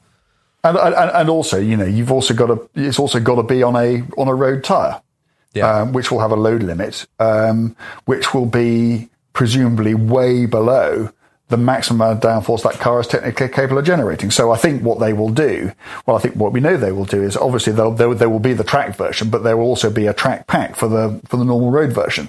So you'll be able to go to a track and you know put your different clams on and bolt your slicks on and everything else because you know, I think you're absolutely right. You know there are certain limitations, um, you know, legal limitations of ground clearance and having treaded tires and everything else that um, you know make generating that amount of do- downforce probably impossible. Um, and if not that, certainly extremely difficult and, and, and maybe completely car compromising. So I think what you need to be able to do is adapt the car when you get to the track. So Yeah. you, you know you drive effectively one car to a track and then you get another one when you're there, when you're there because I you know I like you I can't see how a car with road legal levels of ground clearance and treaded tires can generate the kind of downforce that we think it's going to be able to generate. yeah, it, and then that that car, along with when we talked about the Vulcan a little bit as well, are designed for customers to drive. Yeah. You know, they're not designed for professional race car drivers.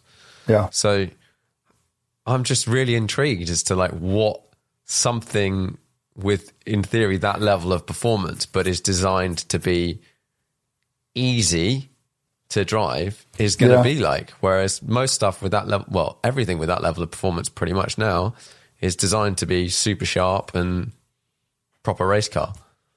Yeah, I mean it's interesting, isn't it? I mean the thing the thing is is that if you drive something like a P1 GTR, um, which is you know another one of these kind of quasi racing cars, but which has to be driven by customers, um, they have to set them up differently. That's why it's one of the reasons why you know they don't lap their, their lap times aren't perhaps quite as fast as you would imagine that they would be because they deliberately have to be set up in such a way that they are controllable by, by mere mortals.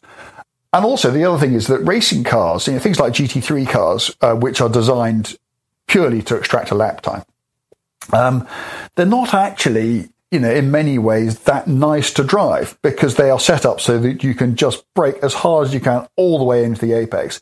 And then you literally take your foot off pressing one pedal as hard as you possibly can to pressing the other pedal as hard as you possibly can. And there's none of that sort of bit in the middle where you're doing this. It's Yeah. just all that and then all that. And, um, so yeah, so, so, so, so they have to set them up, as you say, for, um, you know, more, mere, mere mortals rather than racing drivers. So, I mean, I, I don't know how they're going to do it. Um, I suspect that, you know, almost all Valkyrie owners will never get anywhere close to what their cars can do. And I think for them, that doesn't matter very much. I think what they like to know, it's like people who never take their Range Rovers off road or, you know, Yeah. never, you know, they just like to know that they, their cars can do it, even if hmm. they never do. And I think that for them, that'll, pro- I think they'll just love the idea of it being in an Adrian Newey car and the fact that they can get in it and they can drive it to the absolute limit of what they can do, and they could probably scare themselves senseless in it, while at the same time thinking to themselves, well, actually, you know, the car itself has got like this much margin still. Yeah. Um, and so knowing that ultimately they're going to be fairly safe doing it. I imagine all of those cars. I, I, I think occasionally you talk to people do a bit of racing and stuff, and you look at some of those cars like P1 GTR and that sort of stuff, and you go, "Oh, they're a bit pointless." And like, what's the, you know, why don't you just get like an actual race car? And then I think about it and I go, "Okay, well, hang on a minute. If if you put a billion pounds in my bank account." I would have those cars, like a FXXK, like a V12. Like you can't buy a modern racing car with those sorts of engines in. No, you can't. And you know, and you know, you you in your in your SR3, um, you know, you will be able to get around around a track in your SR3 on slicks faster than almost any road car. You know, Faster almost regardless of, of, of, of how fast it is, probably faster than, than, than any road car. Um, and so, you know, it's, it's exactly what you say. You know, why have you know a car like that which costs millions when you can go out and spend you know a five figure sum or something like a, an SR3 and go faster? And the answer is it's not just about the going fast, is it? Yeah. It's, you know, you, people who buy those sorts of things, um, they buy into a brand, they buy into a look, um, they buy into the rights to hang out with other people like them who get to do that sort of thing. There are so many other things going on. It's not just about, because if we just wanted to go and drive around tracks fast, we'd all go and have SR3s because we know how brilliant they are. Yeah. We know how fast they can go. We know how affordable they are to run. But it's Yeah. not quite as logical or straightforward as that. No, it's it's all of the other stuff, and yeah, you, even if you're setting a lap time that's like GT3 pace, you don't have that V12. No? And No. like, I want that. Yeah. You know, your, Yeah, your car's of not shooting massive flames, and you've got all your car, sick carbon everywhere. Yeah. no, they're they're cool things, and I, I think it's interesting. What do you think of the T50? Well, you know, who knows? I mean, well, who knows? knows? I Yeah. mean, you know, I, I, um, I, I've sat down with Gordon and we've had a, a good long chat about it, and you know, I've seen it, and I just love the, you know.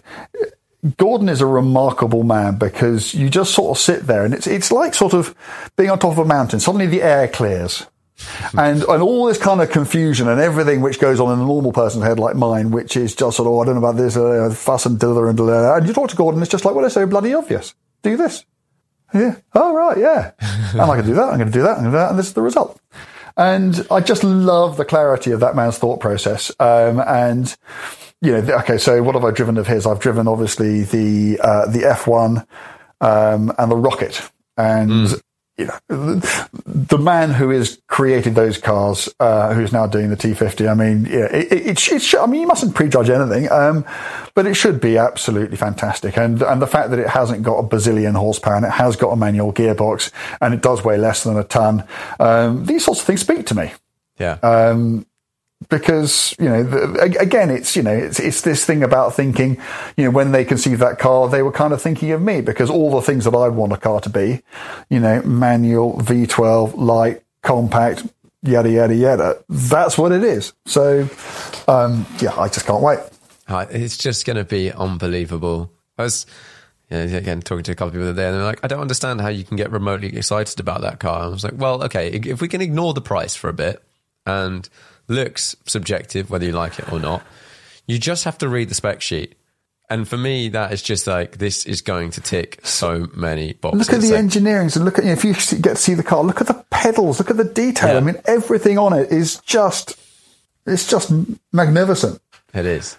In Um, a modern car that's the size of a Boxster, that's exactly got loads of luggage space. yeah Like, it's the absolute opposite of the SF90.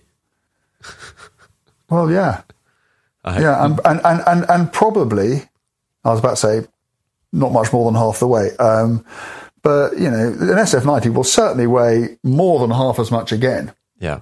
Yeah, it's interesting, isn't it? It's been, I, I, I, know, I know we were talking about it, so I won't bang on. But in what Ferrari does with the SF90 and how far down that road it chooses to go uh, uh, is, is something which really, really interests me at the moment.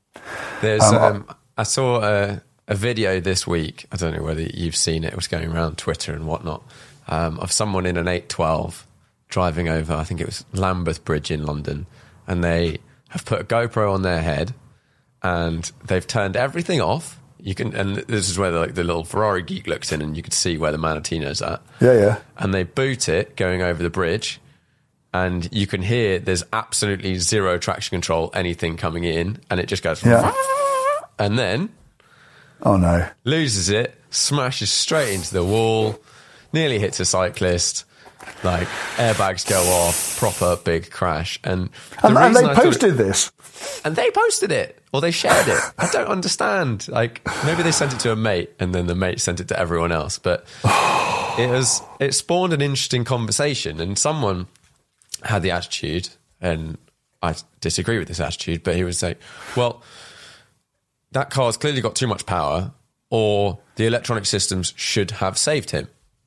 And then you point out that like he turned everything off. And like, yeah, but this it should this you know there's there's cars that even if you turn everything off, they still save you. And for me, the idea, I love the fact that that, not, it's very unfortunate he crashed a car, but I love the fact that even now, today, you can turn everything off if you want. But you've got to be aware that you've turned everything off. if- if- so what are you saying that you remove choice from the individual and you remove responsibility from the individual? What you're actually saying is you can buy an 812, but you're such an idiot, or all our customers, because it has to be the same, for are such idiots, we're going to give you this ability and then not let you use it, or we're going to get to choose Yeah. how you, as a private individual, get to get to use it. I mean, where does it end? Um, You can't. I mean, uh, it's absolutely right that the systems are on these cars, and it's absolutely right that when you turn the car on, all the systems default to on. yes. Um, but beyond that, you have to be able to choose. You know, mad. and yeah, and, and and if you choose to be an absolute bloody idiot, then you know that's your choice. And if you hurt somebody else, well, then there are consequences for you for doing that because you're going to get banged up or whatever, and rightly so. Um, but you know, if you completely relieve people of their ability to be irresponsible, which sounds slightly seductive because, you know, of course, who would want anybody being irresponsible? What you're also removing from people is their individual liberty to decide what, how they're going to live their lives. Um, and it's not worth it. No. And there's always a place and a time where you can. So you could go to a racetrack and turn everything off. And that's, Yes. that's clearly the, the, or an open space or something. That's Yes. when everyone should try everything off. And, and and if you bury it in the barriers, well, you know, you bury it in the bar- in, Yeah. in the barriers, and, and that's down to you, and that's your fault. And you know, and even if there are other people out on the track with you, you know, they all absolutely know the the, the rules and the terms of engagement. It's like with people, you know, I race.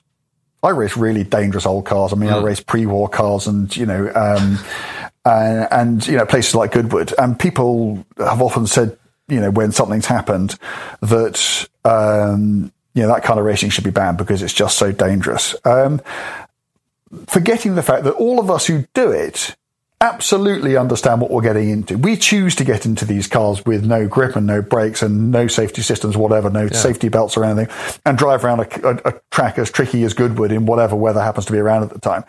And nobody makes us get in the cars. Nobody is holding a gun to our heads. Um, and if it goes wrong, you know, then we'll bear the consequences of that. The only time that it becomes difficult and the only thing you absolutely have to make sure is that no members of the public get involved because you know they haven't signed the Yeah. forms they don't um, they, they, they should not be exposed to that level of risk and this is you know there's probably another conversation but this is you know one of my problems in modern motor racing is that everybody who goes racing understands the risks um, and the, the more risk you remove from motor racing the more bland and boring that racing becomes um, and so long as members of the public aren't getting involved, I think people should be free to race the way that they want to. Yeah, totally. Like it's, you know, you know the rules. You've agreed. Yeah. And like, I mean, there, there, there was once, uh, there was, I w- won't mention names or go into details because, you know, somebody died, but there was once a fatality at a race meeting. I wasn't in the race, but I was, at, I was racing on that weekend and I was, um, at the track.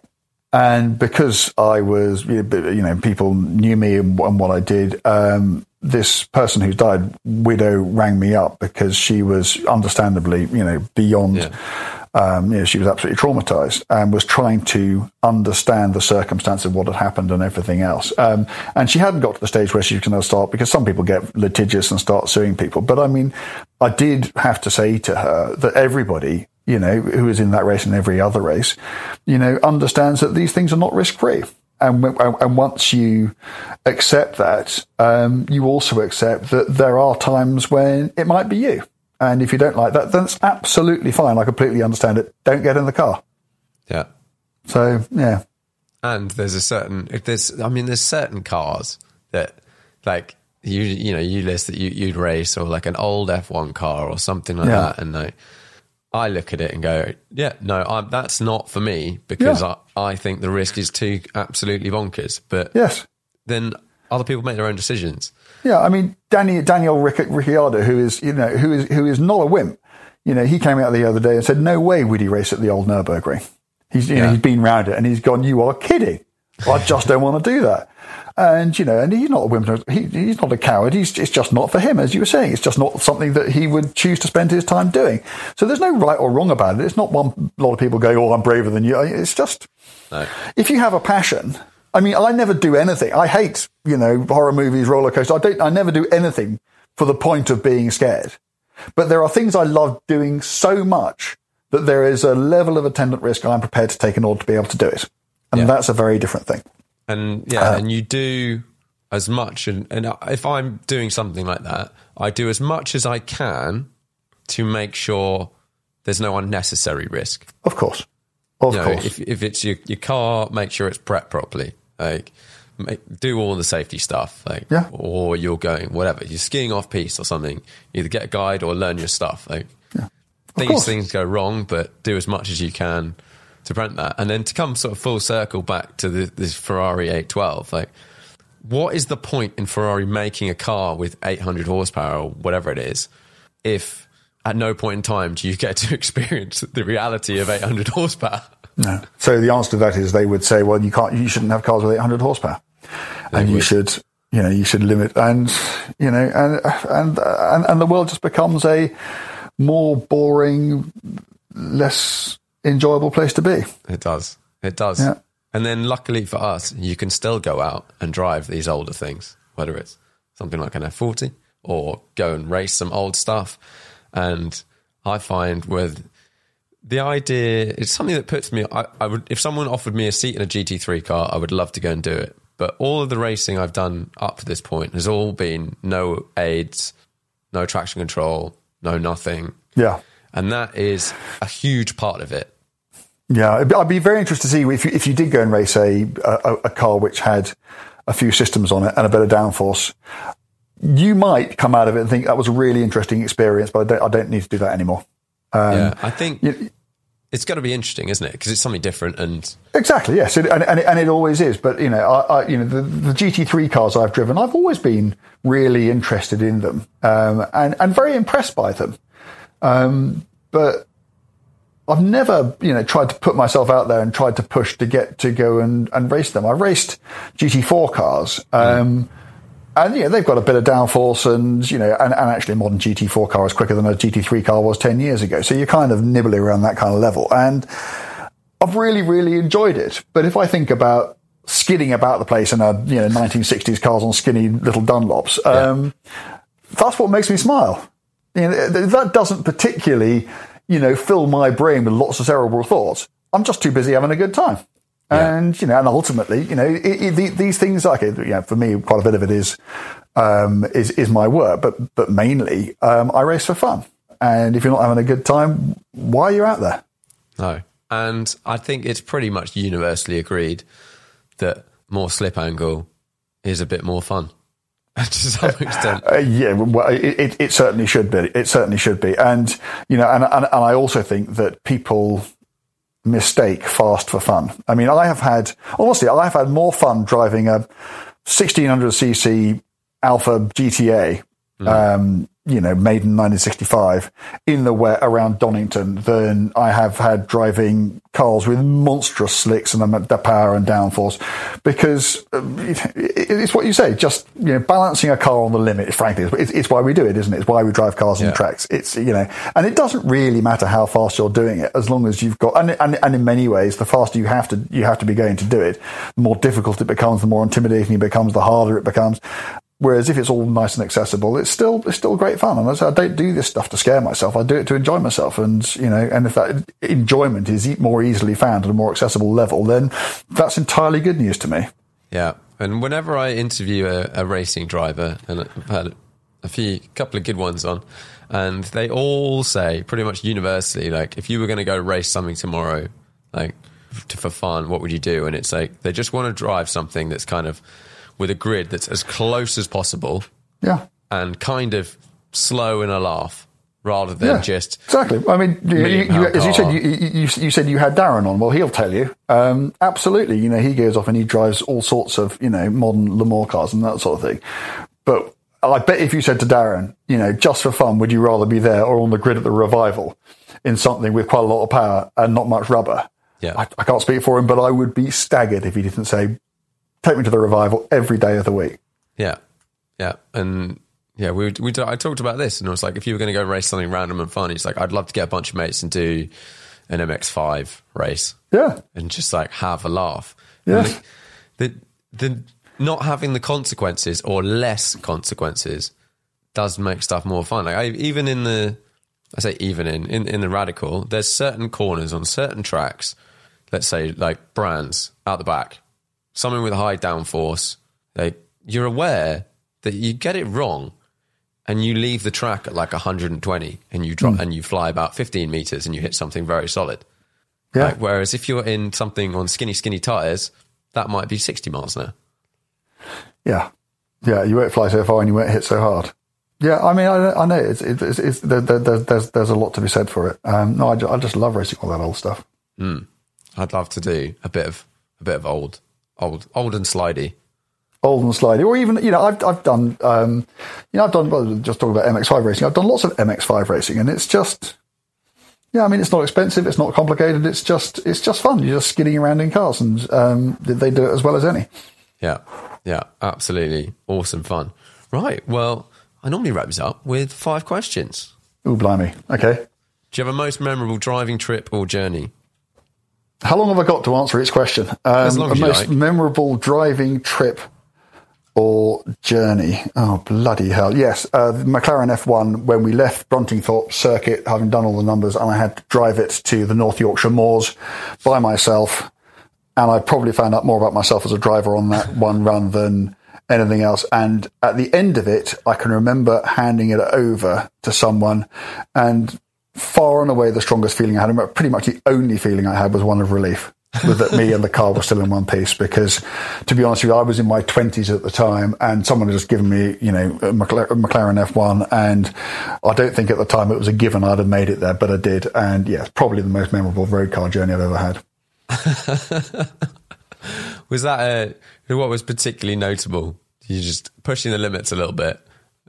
Yeah, it was just its ability to get from one speed to another with, by leaving out all the speeds in between. It was just, I mean, you know, any straight. Now, I mean, I can't mention numbers now because you know you can't own up to these things in public. But um, the, just its ability to put absolutely ridiculous numbers on the dial, and and just that realization that even if you were completely on the correct side of the road, even if you weren't sliding or anything, you could be traveling so fast that another road user could see that and be so spooked by that they could do something Yeah. completely unexpected. Um, and also the other thing is that, you know, if you come down a long, long straight and you're doing some ridiculous speed and there is a car at the far end of that straight, he or she might reasonably look out and think that car's a long way away. I can pull out now, not uh, understanding Yeah. it. And so all these sorts of things. Um, and that car kind of taught me to build in those margins um, to a greater extent than I ever had in, in anything else before. There is, I've had it once or twice, whether I've been in a passenger seat or driving, when you, other road users, and either make really, really bad decisions. You could just be overtaking someone sensibly, and for some reason they decide they don't want you to overtake them, and then they pull out, Yeah.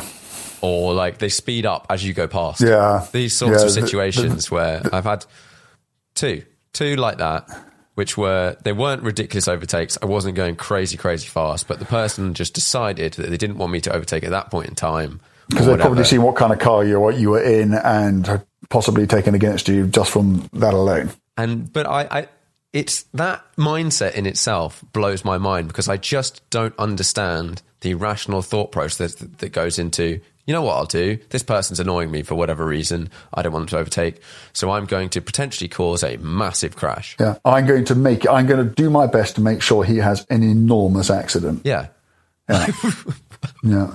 Of course, that's not what they think at the time. They just think, I don't want that person to come past. Yeah. And they don't think through the consequences of their actions. And if they did, they'd be utterly appalled. But in that moment, um, when the mist comes down, they just think, well, sod you. I'm going to, I'm going to close the gap and, yeah.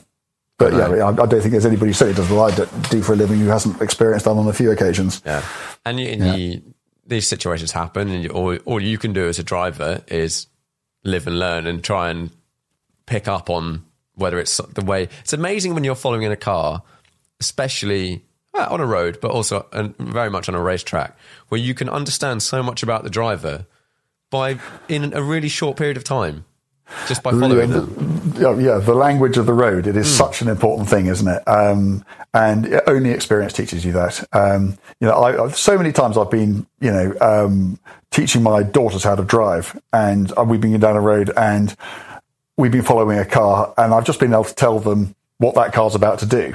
Yeah, Um, just because you, you know, you can just see the way they address the road, and you know what kind of driver they are, uh, and yeah, and and that's something again. I, I don't think that's something that you can um, just do. I think it's something that you have to learn. yeah. It's an it's a very interesting one, and it's very difficult to explain to someone Yeah. at the time that process. You're like, But, no, but I it just actually, it's one of the things that keeps you safest on the roads, and you can't teach it in a driving test. And it's just one of those things that you just have to acquire over time. yeah, yeah. Five car garage, unlimited value. Five car garage, unlimited value. Okay, well, we've already mentioned the F40. Yeah. Um, I have to have a racing car in there, which in my case will be a Lola T70 Mark 3B. Um, I have to have something pre-war in there because I love pre-war cars and I love pre-war Bentleys. So I'd have a 1934 and a half litre Bentley. How many cars cars is that? You've done three. You've got two left. That's three. Okay, so I mean, it goes without saying, you've got to have a 911 in there. Uh, that's going to be my everyday car. So I will have a manual Carrera S, please, a new 992. Ooh, Um, and I've got one other thing, haven't I? Um, recreated 250 short wheelbase. There you go. nice. Would you have? Oh no, I've got two that- Ferraris in there. That's boring, isn't it? I've got two Ferraris. Oh, Sorry. yeah. And I've already got my racing car. Oh dear. You've got a Porsche. I've got a Porsche. I've got yeah. I've got my I've got my F40. Okay, we'll stay with that for now. I'll So stay with the short wheelbase. You would get a C2 Carrera, a base Carrera 992 manual Yeah. over, well, all of the other 911s, I guess. Yeah, because this, this, if you're going to have a five car drive, you've got to have a car you use every day. And I would just have a base 992 um, on iron brakes without any of the tricks, and it would just be I just I just use it like a, a Ford Focus. I you know I'd never clean it. I'd just live in it, and you know I would just use it 911 for what 911s are best to be used for. Yeah. And it would do that job very well. Beautifully If you could only drive one car for the rest of your life, as an everyday car. it, uh, you're, you're allowed a 500 banger on the side. 500 pound banger on the side. one car. Well, F40, isn't it? That's boring. That's a really boring answer. Okay, so uh, F40. If you say that you can't use the F40 because you because if you only got a 500 pound banger, you're going to want to be in that whatever the car in a wider range of scenarios. So as an alternative to that, Gen 2 997 GT3 RS. Oh. Oh. Have you got one of those as well? Yeah. there you go. There you go. Uh, well, you'll know that Porsche has one. Um, yeah. Porsche GB has one. Hebe. And, and Hebe, exactly. And Hebe is pretty much my, of the cars that I'm ever likely to get to drive on anything like a, not even regular basis, but even an occasional basis, he, Hebe for me is the thing. Because the thing about Hebe is, what's it got, 450 horsepower, something like that? Um, I've never driven that car and wished that I had more power. Um, the way, the feel, the communication, well, you know this because you've got one of the bloody things. Um, I'm just, I'm just happier in that car than I am in just about everything else. Yeah. It's, Yeah. it's an amazing car. My only problem with mine at the moment is it's got a cage in it, and it Yeah. makes luggage more of a problem. Yeah. It just Yeah. means I use it less. But Okay. other Okay. than that, so so great. But also, the other thing about those cars is that it actually does ride well enough to be able to use it. Uh, it's not, you know, you're not pinging off every bump. Um, you do have some luggage, but it is actually a genuinely usable car. I absolutely love them. Yeah, and you've got your nav and whatever. And So you've got an F40 and a, and a Gen 2 997 GT3 RS. Hmm. Yeah, I hate you. yeah, I mean, mm, yeah, you have got two of the cars. Anyway, hey, moving swiftly on. next one, next one. Okay, uh, I'm gonna give you what's best value car under 50k. Alpine A110 Pure, which I think are about 47, 48k. Um, There are very, very few of them. I think they'll hold on to their residual value amazingly well. And if you just like, if you want to, if, if, if a Martian fell to Earth and said, you know, what should a car be like to drive? You just stick him in that. Um, and then they kind of get it because as I've said before, it's not about power or grip or anything like that. It's about feel and light and communication and that sort of thing. And it does all of that. Okay, okay, okay. Right. Most undervalued car. Most undervalued. What's an old car? I mean, if, if I was New going to buy an old car. old car. What do you think should be worth more than it is? Oh, okay. Uh, what do I? An E46 BMW M3. Mm. Possibly the best M car there's been. Um, and uh, right now, cheap as bloody chips. Um, brilliant, beautiful engine, amazing balance, got fantastic diff in the thing, which means you could just, re- I mean, yeah, just, yeah, and they are, well, relative to what they should be, they are buttons at the moment. And if I was minded to go and invest a car in the car, I would uh, buy the best possible one of those that I could, but I'd still use it. Yeah. No, I, I there's a serious thing for the E46. I, I love Yeah. them. I've, Yeah, at fabulous cars. I've, I've got to own one of them. One. Yeah. Um, okay. But c- certainly the best, but there, certainly there hasn't been a better M3 since. Ooh. There you go. We, yeah, fair, fair. Right. Most and final question. We're having six. Most interesting car. Are you googling? Are you looking up Most interesting car. to you at the moment? T50. The T50. T50, yeah. Um, because, I mean, before I knew about the T50, the F1 would have been it just because of the, the innovation in it and the, as I said earlier, the clarity of the thought that's gone into it. Um, and yeah, the T50 seems to be all that and in spades. I'm absolutely fascinated by that. There's no car in which I am more interested at the moment than the, than the T50. So there you go. Yeah, it's a very cool thing, and hopefully we'll see some not too long. I don't know how. I don't know what the timeline they've said is. Probably another year, I guess. I think he said he'll have one working this year, and I think he reckons he's going to deliver cars next year. Now, whether COVID puts that back or not, I don't know. But um, yeah, I just, I just, I, I don't care where. I just want to drive one, and I, Yeah. and I kind, of, and I kind of, well, I really, really hope that I do. I'm sure you'll get to have a go. I think. Who knows? when- you never take these out. things for granted. You can Well, never no, kind true, of assume true. that you're going to be on the list because you know there are going to be so few people to get to do that. Um, and just because I did the F1 half a lifetime ago, that doesn't mean I'm going to get to do this now. But I, I, I would love to think that I was at least um, under consideration. Yeah, get that pitch in early. Yeah. if it's not in already. Uh, and definitely, if, if you could chuck me the keys to any car that I can see on the sort of horizon or whatever, that's, That's the the, one. one. I really, really, really want to just experience.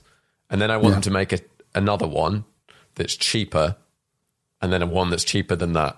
yeah, I mean, I think they will. I mean, I don't know this, but I think they will because I can't imagine that the, the Gordon just thought, I'm just going to do this as a one off and then go back to doing consultancy. I imagine that this is um, a sort of a, a curtain raiser. I certainly hope it is, and, and that there will be cheaper, more affordable cars to come. But I guess we'll we'll have to wait and see. we will see. And hopefully, regulations won't stamp them out Yeah, the numbers that they'll have to be in. But cool. Well, thanks very much for coming on the podcast. it's been a very great pleasure. been Um. I hope I haven't stayed too long. it's it's No. been really, really good fun. Bang on, bang on time. Excellent. Hey, it's Danny Pellegrino from Everything Iconic. Ready to upgrade your style game without blowing your budget? Check out Quince. They've got all the good stuff, shirts and polos, activewear and fine leather goods, all at 50 to 80% less than other high-end brands. And the best part? They're all about safe, ethical and responsible manufacturing. Get that luxury vibe without the luxury price tag. Hit up quince.com slash upgrade for free shipping and 365 day returns on your next order. That's quince.com slash upgrade. Ever catch yourself eating the same flavorless dinner three days in a row? Dreaming of something better? Well, HelloFresh is your guilt-free dream come true, baby. It's me, Keke Palmer. Let's wake up those taste buds with hot, juicy pecan-crusted chicken or garlic butter shrimp scampi. Mm. Hello Fresh. Stop dreaming of all the delicious possibilities and dig in at HelloFresh.com. Let's get this dinner party started. Even when we're on a budget, we still deserve nice things. Quince is a place to scoop up stunning high-end goods for 50 to 80% less than similar brands. They have buttery soft cashmere sweaters starting at $50, luxurious Italian leather bags, and so much more. Plus, Quince only works with factories that use safe, ethical, and responsible manufacturing. Get the high-end goods you'll love without the high price tag with Quince. Go to quince.com slash style for free shipping and 365-day returns.